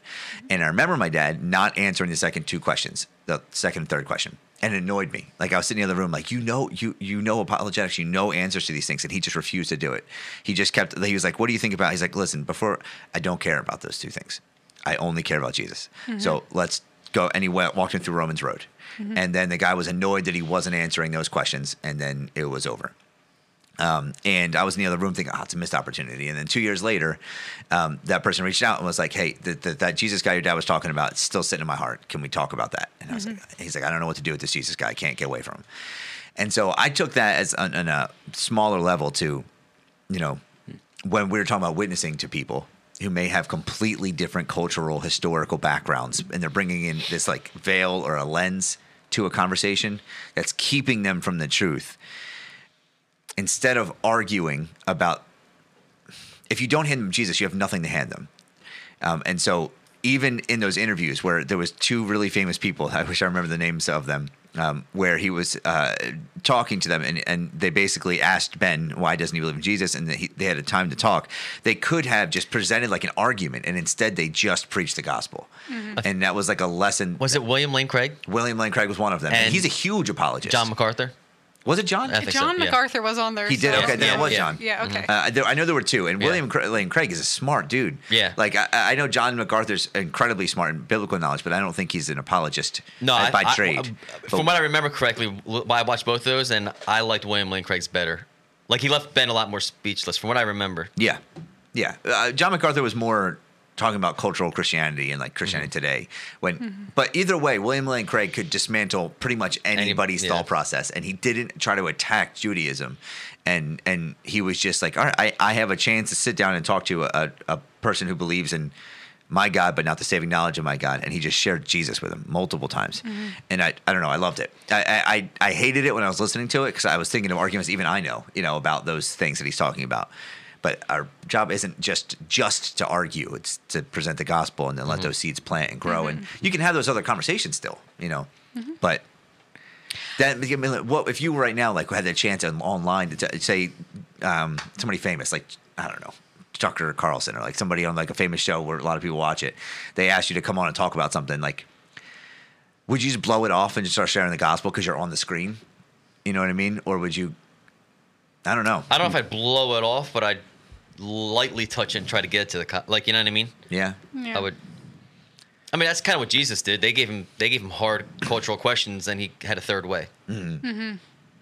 They were looking to trap him, and he had a third answer that kind of addressed the heart of what they were really saying. That's why. So I try, if I could do that on the spot, I would try to do that, but I don't know if I. You ever see the compilation of when when pastors are, are asked about homosexuality online uh, on like interviews on TV? Like they had Joel God. Osteen answering that question, um, and they had the Hillsong pastor. They had, and it was like they're sitting down with the View, and they're sitting down with you know different stations, and they're like, what, "What's your view- view? Like, why do you, your church hate gays?" And like hearing them like handle the some of the pastors was just like. If you want to know what I think about that, read the Bible. But I want to talk to you about Jesus, and they just skipped the question altogether. Mm-hmm. Some people just caved and they were like, "Yeah, we love gays," and they just moved on because they wanted to mm-hmm. be accepted. And then they preached Jesus, and then some people just argued that issue the whole time. Mm-hmm. So, what would you guys?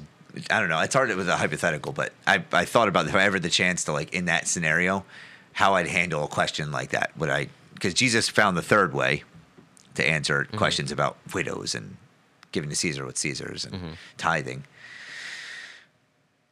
But if we're now giving Jesus as as Well, no, that's actually that's I mean it's a very good. Well, at least going back to the Ben thing, Mm-hmm. that's a good thought experiment because what we I think what we don't.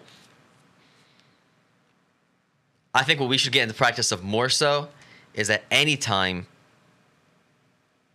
anybody asks us about Jesus or the Messiah or whatever, like I think we should ninety percent of the time go to the Old Testament because the whole birth of mm.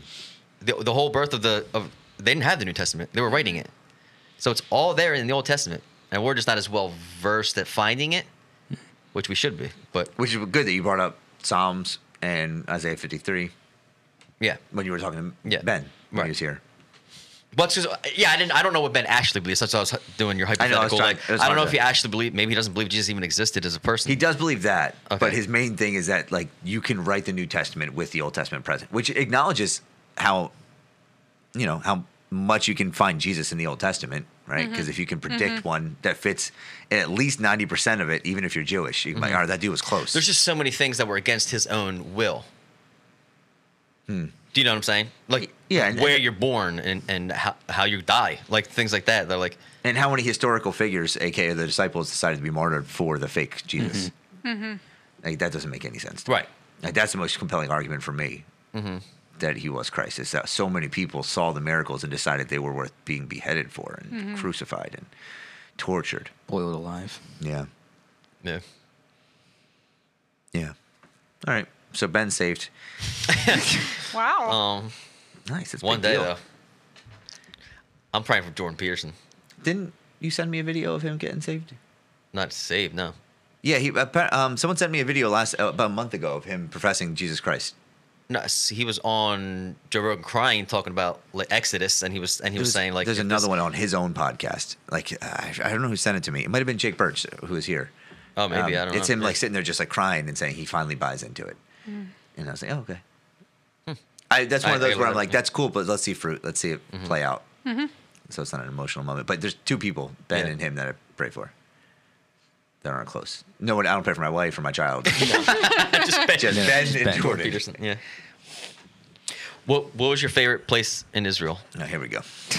Cole Do you wanna- we're do you gonna wanna talk have a about- We're gonna talk about Atco over here. Yeah. No, I'm gonna come back to you. I'm Yeah. gonna talk about it. Uh, what do you? Th- uh, ready? All right, hold on. Come back. Ritter can Park. About that. Okay. Over here to you guys. What? And then I'm coming to you, Chris. So start thinking. What? Uh. What do you think? Your favorite place in Israel would be? Hmm. Like from either either from what you heard or from like just reading scripture. Like ah, I'd love to go see that. Like Sea of Galilee. I just I, that's what I hear all the That's where you were baptized, right? yeah. I was going to say that. No, have I, the same I, answer. I like Nat. I mean, I know that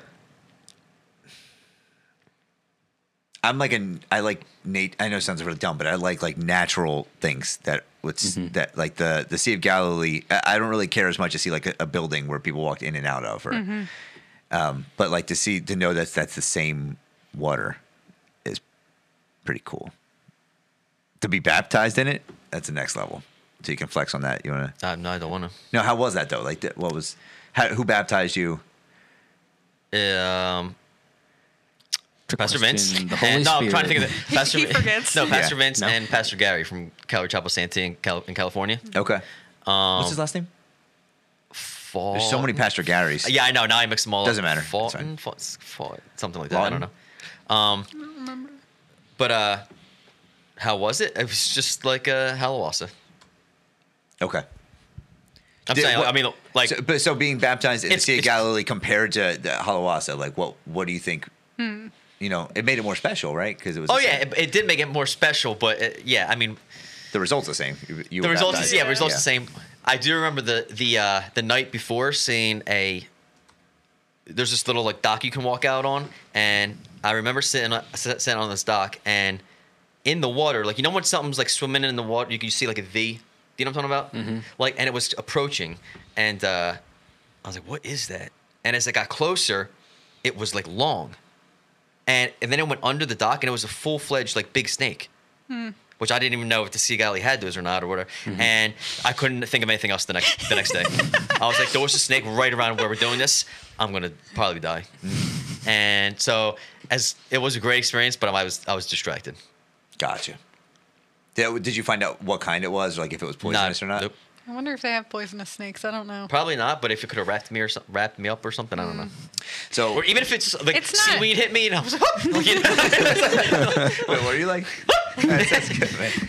Um, when we were working at, at so we were working at Halawasa, right? There's there's the the swimming lake, and there was a snake going across the the the bridge that goes in the middle, the dirt bridge.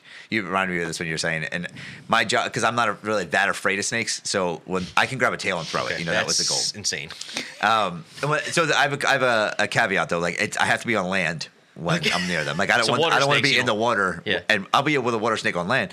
Um, but if you, my nightmare is being in the water and I can't touch, and there's snakes at the top. High level, like yeah. Yeah, so that's what happened. So I, I, it was on the road, and I went to grab it, and it spun around a lot faster than I was used to because they just call me when there were snakes. And so there's like a boating lake where it's fine for snakes to be. So I was just gonna grab by the tail, like whip it, like it, you know, and just throw it.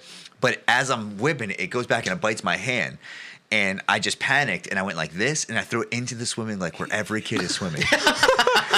and I panicked and I just jumped into like not without a plan. I, I there was a big hook there. I could have just grabbed the hook and scooped it out, but I was like, man, these kids are gonna get sued. So I like jump into the lake and I come up and I'm just like, what am I gonna do? Yeah, I was gonna say, like, what was the plan? There wasn't one, and so I got up and I'm like going under, and I'm swimming on my back underwater, looking up and trying to grab it as it's swimming. So I'm, s- bro, it was terrifying. So I ended up being underwater and grabbing it from the bottom, and pulling it down and trying to slide my hand up to its neck. It's all a neck, I know, but like all the way up to like right before its head. You're having a conversation with yourself. You're like answering yourself. but I, I slid it all the way up to its neck, and I, I came out, and everybody was like, they didn't realize how much fear I had, but they thought I was like the crocodile hunter. Right, right. But I was petrified the whole time. Anyway, um, so I would be afraid where you were because you're like, I don't know what you level, no, but I neck level. legitimately like maybe I was halluc- I like I don't know how big yours was that you're talking about, but this one was like a full. It was massive. Like I'm talking like an anaconda type That was thing. like three feet. Oh no no no! This was long. like this stretched like 18 feet. I don't. I don't believe it. Uh, I'm not. Sorry. jo- Then I, I don't know what. I'm not even joking. I didn't see it again. I, I saw it. It was. That's it a whole I different will- level. Listen, listen. I would not be on my back. pulling I it will down. say, I will say, it was nighttime, but I, I legitimately watched the whole entire thing go right under the dock that I was on. I didn't see it the next day or anything, but it was big enough to from like from 50 to 75 yards out, be able to see the V in the water. And I was like, "What is that thing? It's getting closer." And then I just watched it go right under, and it, it took it took a couple seconds to get from one end of the, you know, like the body was long. So there are snakes in the Sea of Galilee. What do we? Th- how how big? Watch like I don't- range I don't know big how to- Looks, that looks big. No, all right, calm down. It's not that big. It's the Leviathan. Don't give, don't give him 30 Job. feet or whatever he said. No, I said 18. 18 is so big. I was- no, I I was gonna say maybe, don't maybe six feet. That Like, that maybe look like A six. feet. six foot fat snake would be. s- No, no, not fat. No. Not six foot or circumference. No, no, no. six foot and fat. I'm Oh, yeah, like, yeah, but like yeah, a yeah. fat, Oh, yeah, six no, it foot was snake thick, is still yeah. terrifying. It's big, it was bigger than my thigh. From where I, was, from my perspective. bro. And if You you are just said, like, listening, I got he has sick thunder thighs, thighs. man. yeah. If, if there's one thing, I, if you see Joe, like what you remember when you leave, are Yeah. thighs. Our size. All Thighs. right. Uh, so favorite spot.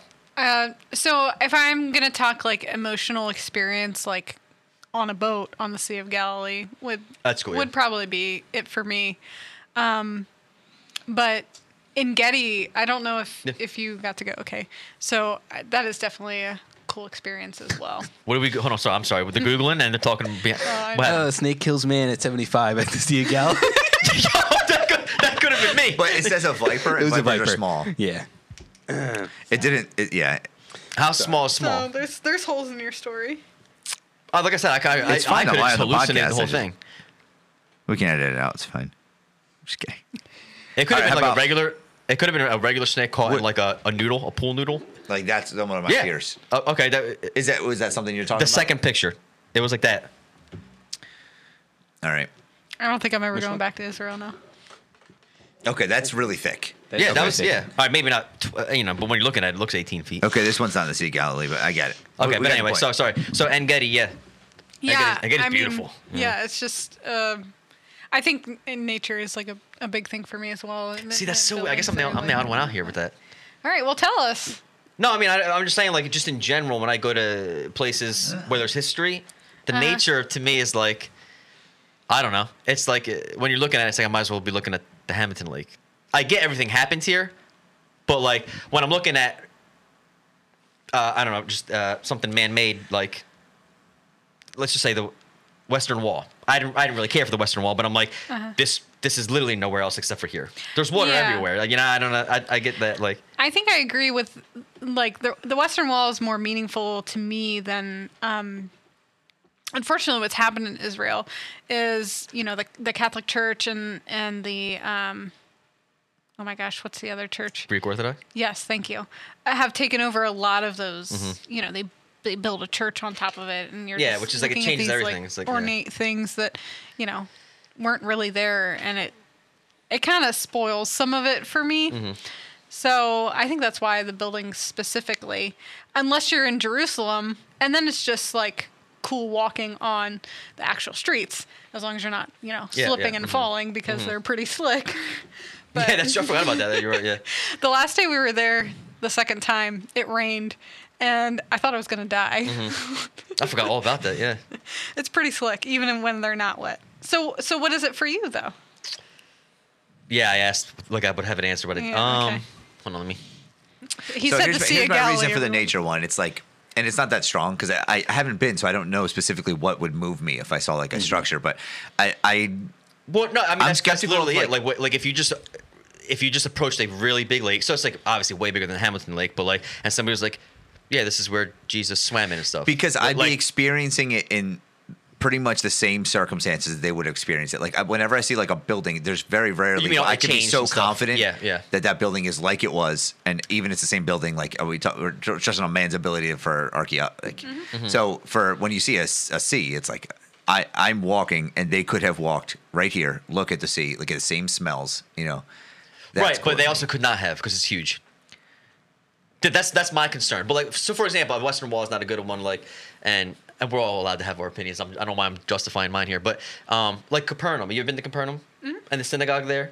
It's like the one synagogue Yeah, in Capernaum. So that was where the that was where they've built a church over it, but yes, the there is Yeah, the but look, structure standing there. the structure's still standing, right? So it's like it's not like there was 50 synagogues in Capernaum. I don't know which one mm. the actual story happened. in. Like that was the one. So that to me was. I get what you're saying about like. so that would be like you had to be there kind of thing because like I don't know about that one synagogue. Uh, synagogue oh, okay, I guess. you know what I mean? You're right. You're right. You're right. You're right. You're right. Yeah. Yeah. I'm sorry. But no, Capernaum no, is no, it's fine. Yeah. It's, uh, I feel- I'm used to being stepped on. So one where, yeah, I would probably have a much better answer if I were going. But right now, that would be like the one. The city, yeah. yeah, Is that a good answer? No, I I mean, mean- yeah, it was, it was, the Sea of Galilee is cool, and there's so many spots around it that yeah, where everything happened. like, Exactly. yeah. Um, Masada's cool in its in and of itself.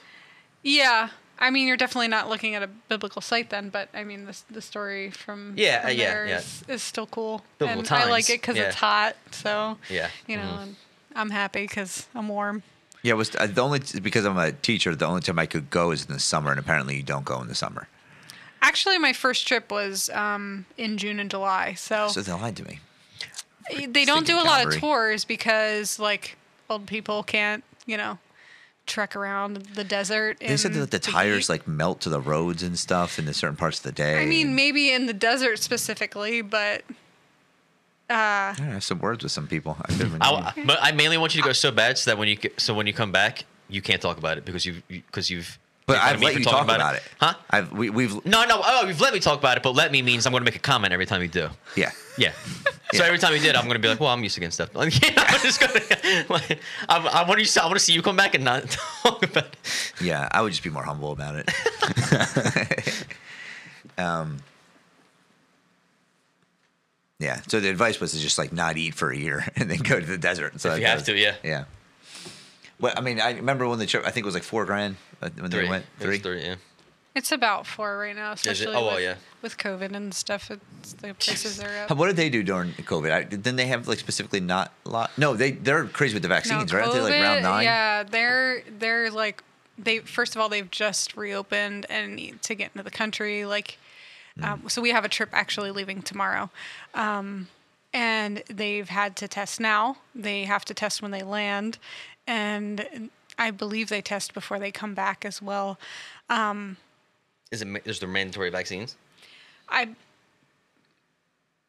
don't think that they're mandatory, but um, there's definitely a lot more shaming I think that goes into like n- not doing it.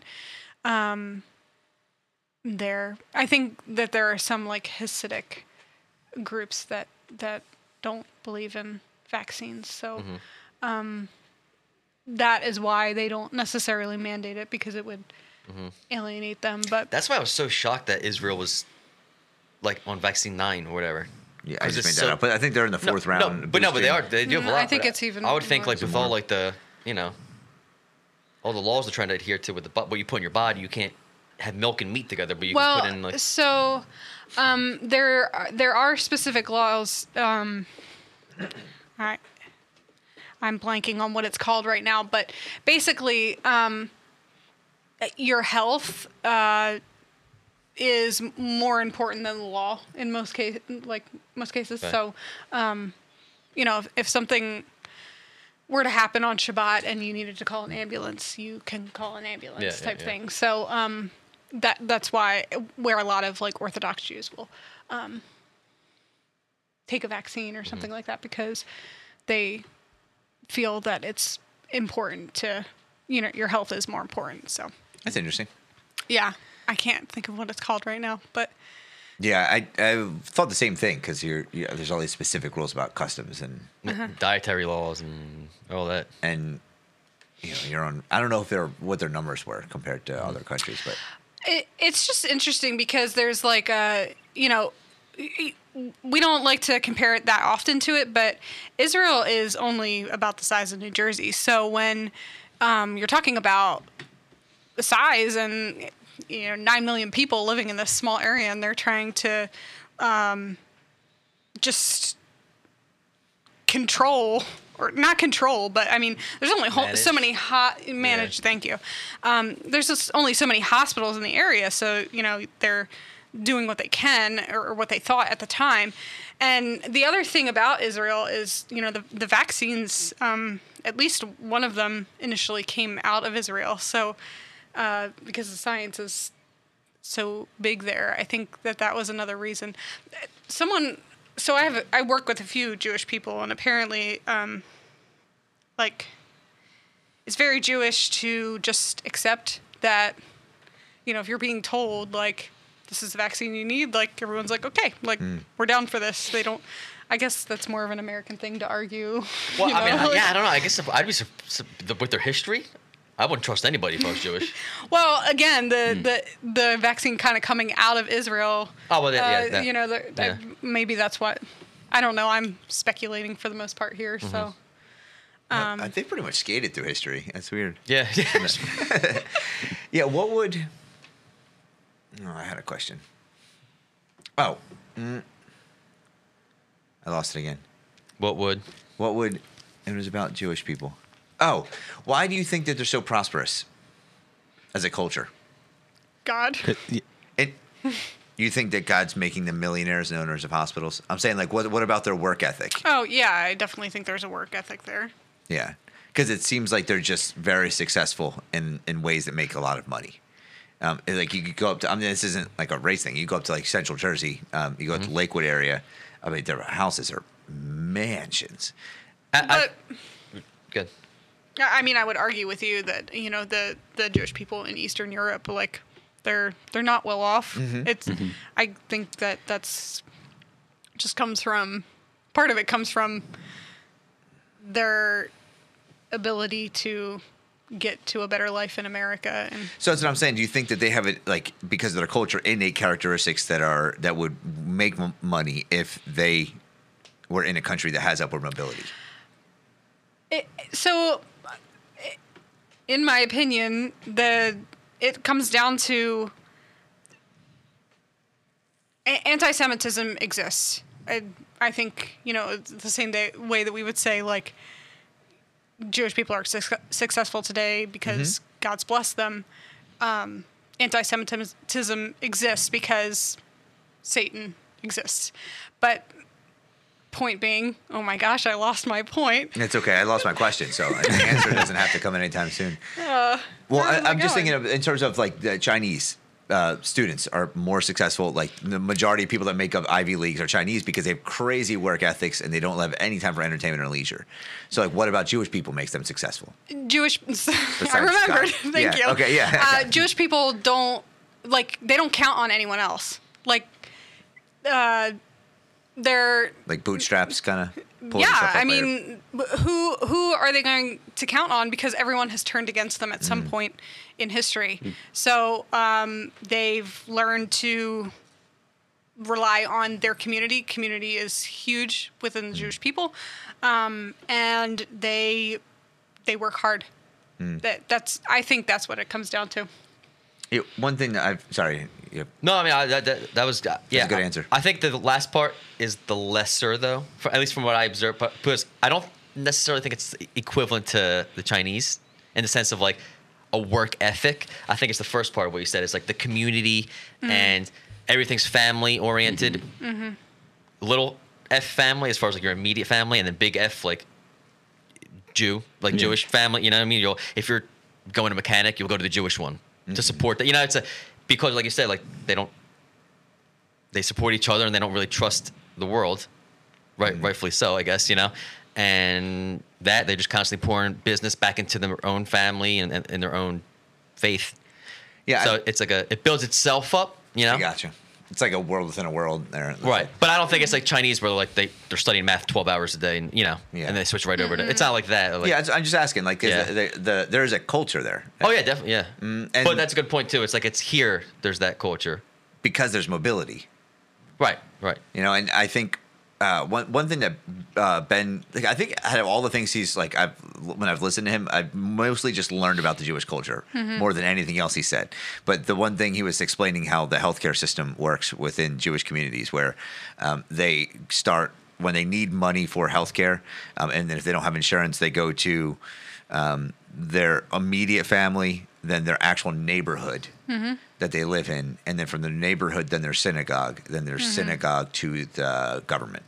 But government is their last option Right. for help, So it's, which makes sense, right. So it stays within the Jewish community up until the very last. As last. much as yeah. it can. So they very rarely need to ask for anything. Yeah. Um, and I, I mean, what's that? Uh, that Christian insurance company does the same thing. Thrivent. There might be one too. It's it's something like Medi-Share or something um, where it's Christians. I'm thinking of something different. Sorry. Do you know what I'm talking about though? Yeah, It- it- I'm- you I can know. pay into it and you Yeah. can pull out from when you need it, but mm-hmm. it's like oh Christians supporting Christians. Yeah. And it's uh it's hmm. pretty cool. But I, I agree with that as a biblical framework though for how the Christian community could and should work. And for healthcare, it's like at, as much as you can rely on each other. You know, because I doubt like you think about the the Acts church, right? I, I if they had a problem, I don't think they would have turned to Caesar to help them. Yeah, no. You know what I mean? I know they wouldn't have. Um, I- it's a different political Yeah. system, but at the same time, they would probably be like, "Hey, can you help me with this?" Oh, hey Nero, I got some uh, yeah, I have a situation here. Yeah. Yeah. Yeah, it's crazy. If you, if you go where um, my, one of my family members lives in Voorhees, New Jersey, there's like the ShopRite has like a full kosher section. It's like half, it's like a third of the store. Mm-hmm. Um, mm-hmm. it's all kosher food and it's all prepared separately. And you know, I mean, you don't have that in Hamilton, so you don't realize how even their even like their commercial chains are adapting to the, the mm-hmm. culture that they're in because they realize they have to to make money. Um, if any of your listeners are on TikTok, I know you were saying you've learned a lot about like Jewish culture and, and life through Ben Shapiro. Um, but on TikTok, I've found Melinda Strauss, and I don't think that's her handle. I think that's her name on there. Um, but she just answers questions for people all the time. Most of them are Christians or Catholic or, you know, atheist or something like that. But she just answers a lot of those questions and you can see how an orthodox jew lives in they live in uh, new york or north jersey i don't remember which but um, so if you're interested in that Yeah, it's great. Any other like ideas for like further education for learning this? I mean, start with the Old Testament, right? Yeah. Oh, the mean, friends yeah. of israel gospel I was- ministry I was gonna say, so don't they, I was actually going to bring up. Don't uh, doesn't Friends of Israel do a seder? Don't they do seders um every so often, like during Passover? Yeah, so we're actually um, just starting to prep for our Seder that will be online. It's April 14th, I believe. And, um, but you can also have, we have a page, it's foi.org slash speakers, where you can have one of our speakers come to your church and they will do a demonstration. Um, they do demonstrations for Hanukkah and We had that at Calvary. I don't know if it was Yeah. FOI, but um, uh, they came and we had Seder dinner at in the sanctuary, and it was. I did not know what I was getting into. I just went because somebody asked me to go, and it was dancing, and it was Oh, not. really? Yeah. Okay. Probably not. It was a whole like afterwards. You just get in the circle, and they were doing the Uh-huh. you know all kinds of stuff. I was out of there so fast. That's another thing. Well, I, I mean, not maybe the dancing, but um, learning Christ in the Passover for me at my first Seder was um, just an incredible experience. It's another thing that we were, you know, I was saying earlier, eyes are veiled. When when you sit there and listen to a Passover, um, there are so many things that point to Jesus in that, and these people do this every year and they still never see the gospel in that and it's it's pretty crazy Yeah, that's what goes goes back to you kind of threw us on the spot, and I saw it. But like, yeah, if I was really talking to a Jewish person, I'd be like, eh, it's just like everything, everything in your Old Testament points to him. Mm-hmm. He's that ultimate rest. He's the Sabbath. He's the temple, and he's the temple sacrifice. He's eh, like eh, everything points. He's to the high it. So priest. it's like, Yeah. right, yeah, yeah, exactly. He's the king, and he's the high priest. He's the he's the, the, the order of Melchizedek is yeah yeah before the high priest yeah, and yeah, the yeah. king. So it's like, it, it, how many things? If you believe that, if you don't believe the guy actually existed, then that's a whole, then I don't know where to go, you know. But if you believe he actually existed, how many things that he s- said, like how many things would have to, too many things line up. Like that's what I'm saying. If if there was a current Messiah, like someone's going to eventually have to be the Messiah. If you don't believe in Jesus, how would he f- fulfill all those things without making it look scripted? Mm-hmm. The ultimately the Messiah that's why they're there, because it's scripting it, so you know when it, when he's here. Yeah. That's that's, mm-hmm. that's the whole point of it, you know. So it's like the irony of Ben Shapiro's thing is like, well, when you have the Old Testament, you can make anybody look like the Messiah, mm. but some of them are outside of the control of The writers. right or making it, mm-hmm. or the or the person, the Messiah himself, where he's born. yeah so as long as you believe in the historical side of it then Yeah, it, it Right. should be there for you but which there's so much history. And so if it was like- written by one person in the New Testament, that would make more. That would be a pretty convincing argument. right, But you're talking about like three different continents. Yeah. They're writing that at Mm-hmm. the same, like similar time frames. They couldn't have courier pigeons, you know, to, to relay these yeah, messages right. back and forth. Yeah. Yeah. Which yeah, which back to what you said, which is a big one. Like all over the Mediterranean and in, E- and near the Near Eastern, like Middle East, like them not denying Christ. No records of anybody denying Christ. But not knowing if their other followers denied. Mm-hmm. You know, if it was made up, saying Yeah. if you had a contingent of 12 people and we're like, all right, we're going to try to spread this lie, we're going to have to die for it, and you went to Turkey and I was in uh, Egypt, I don't know if you bailed on this on the on the you know I don't know if you would you wouldn't Yeah. make it off my street before. Yeah. That's such a such a strong not argument, but like defense of the early testimonies. Is they died for it. Like how many people do you know that I- oh, and, and there's great cause? history behind it. So, like all these places, like you go to India, like the, there's there's church, like you said, there's churches on the sites of where Thomas died and things like that. Like yeah, like Mm-hmm. there's so much history behind it. So I don't know. But I think you're right. I think it's that veil. Like Ben, if it's not Christ, no one's going to fit your. Yeah. Really, the Jews have commitment issues. Yeah, that's what I'm saying. No, I'm serious. Yeah, Like, I know. if it's not this one, then no one who who's gonna who would have to fit all these things to like you know what I mean? I mean, I often say this, and I'm only going to bring it up because we started this whole whole thing with. Um, I, I grew up in the Catholic Church, and um, I often see the similarities of, you know, I I'm not going to leave my faith because I'll, I don't want to disappoint my my family, X Y Z, yeah, the the community.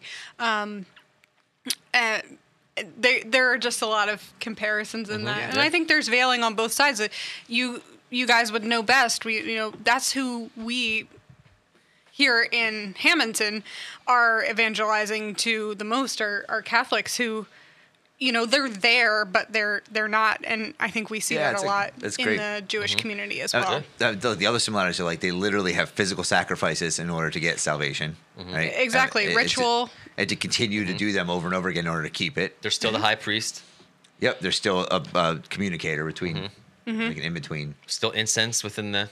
That's who they, they're, the current- they're the modern day. That's what they just evolved. they did. I mean, they saw they, the church in Rome, early church in Rome, saw the Jewish, and they just But the, Adopted it. but the irony is that they have Jesus, but they don't have the atoning part of Jesus. Exactly. So it doesn't. They don't really have Jesus then. Yeah. Right. And I say they in a very broad stroke. There are believing Yeah. Christ, uh, Catholics and everything. They're and then even to spread that even further, it's like Jews and and and Catholics, they're just dealing really with the shame of like having to leave the culture of what's your fa- But like, Absolutely. how much more so like Muslims, where it's like yeah. some of them like the families will kill them depending on where they live if they're Mm-hmm. radicalized or whatever. It's like, jeez. Yeah, there's. Uh, I know this is a really strong uh, Christian reference, but 90 Day Fiance, um, uh, in the pandemic, it got dark, um, and I was watching it with my wife, and there was this one guy who was. Uh, fr- I don't remember the country, but he's in a Muslim country, and um, a girl from the U.S. went there and was. They were trying to get married there. And while he was there, um, and and they were uh, there was like a picture of her that came out on social. Uh, it was on her Instagram of her like scantily clothed. It was like you know, and um, her his family found it and they tried to kill him. wow. So his family like found the picture of the girl he wanted to marry, and it was like her in a bikini, and they Oh, went to because- kill him because he was bringing dishonor to the family Mm-hmm. that he wanted to like just the the pressures you don't realize that come with religious systems over the world, you know, for your own family. Yeah, so I understand the Bible better because of 90 Day Fiance. Just kidding. No, I don't. By any Whatever means. whatever Yeah. brings you to Christ, Yeah. Adam. Left. left behind or uh, Yeah. No, it's Yeah. not 90 days Or not wow, in that category. or wow. Or wow. All right. Um, so, do you guys have any last thing things you want to add to this? I, I think there's like a bunch of ways we could go layers deep, but I think this is a nice overview of, of everything. I just uh, like I, like I said, we do a million things to begin with, and I think I named like two in the whole time. No. So no, I'm not I'm not saying anything Yeah. bad about that, but I I we have barely scratched the surface of you know what I encountered daily. So So, Um, what, what, like, if they wanted to learn about more about Friends of Israel, is there like a website that they could go to? yeah, that? they can go to foi.org, um, and there's a lot on there. I mean, we we have uh, a lot of books that we sell. If you're interested in more end time stuff, we we were talking about uh, dispensationalism earlier. Um, i if it's like Jewish feasts that you want to know more about, we have books on that as well. We have some videos out there for free that um, you can watch and. Um, yeah, there's also just ways to get connected. It, seriously, like go to Israel with us. We go twice a year in the spring and the fall. Um, and if you really have a heart for the Jewish people and, and want to like actually volunteer, we have, like I said, two trips that go over. Um, you- can anybody just hop on the board of those, or has that? yeah, Yeah. no, wh- whate- whatever. So I, I did pull up the website. There's also uh, a radio show podcast. Yeah. And you guys do conferences as well. We do, yeah, we do multiple conferences um, throughout the country, throughout the year. So, yeah, you can definitely check into those. Some of them are one day, some of them are three day, and we have an online conference now as well. Um, but So Catie and your husband have just informed me that um, as a promotion, they're personally willing to sponsor someone to go to Israel. um, if you favorite this podcast, uh, I'll put your name Does- in a raffle. Does and, uh, that I'll let ca- you if. I favorite the podcast, does that work? Can No, no, no, Oh, no. dang it. It's just one of the million people that tune in every oh week. Um, so thanks, Chris and Catie. It's really nice of you guys. if I favorite the podcast, We sincerely thank you for listening to this week's episode of Encounter. On this podcast, our goal is to encounter Christ, culture, and each other. And specifically in the each other part, in our real conversations that sometimes span two to three hours, you may hear an opinion that you disagree with. First, please know that Scripture is our ultimate authority and that the Word of God is the ultimate test of objective truth. Second, know that we are all part of the body of Christ and we are constantly learning and growing as well, and would love to hear from you if you think differently on a topic. You can do so by DMing us on Instagram.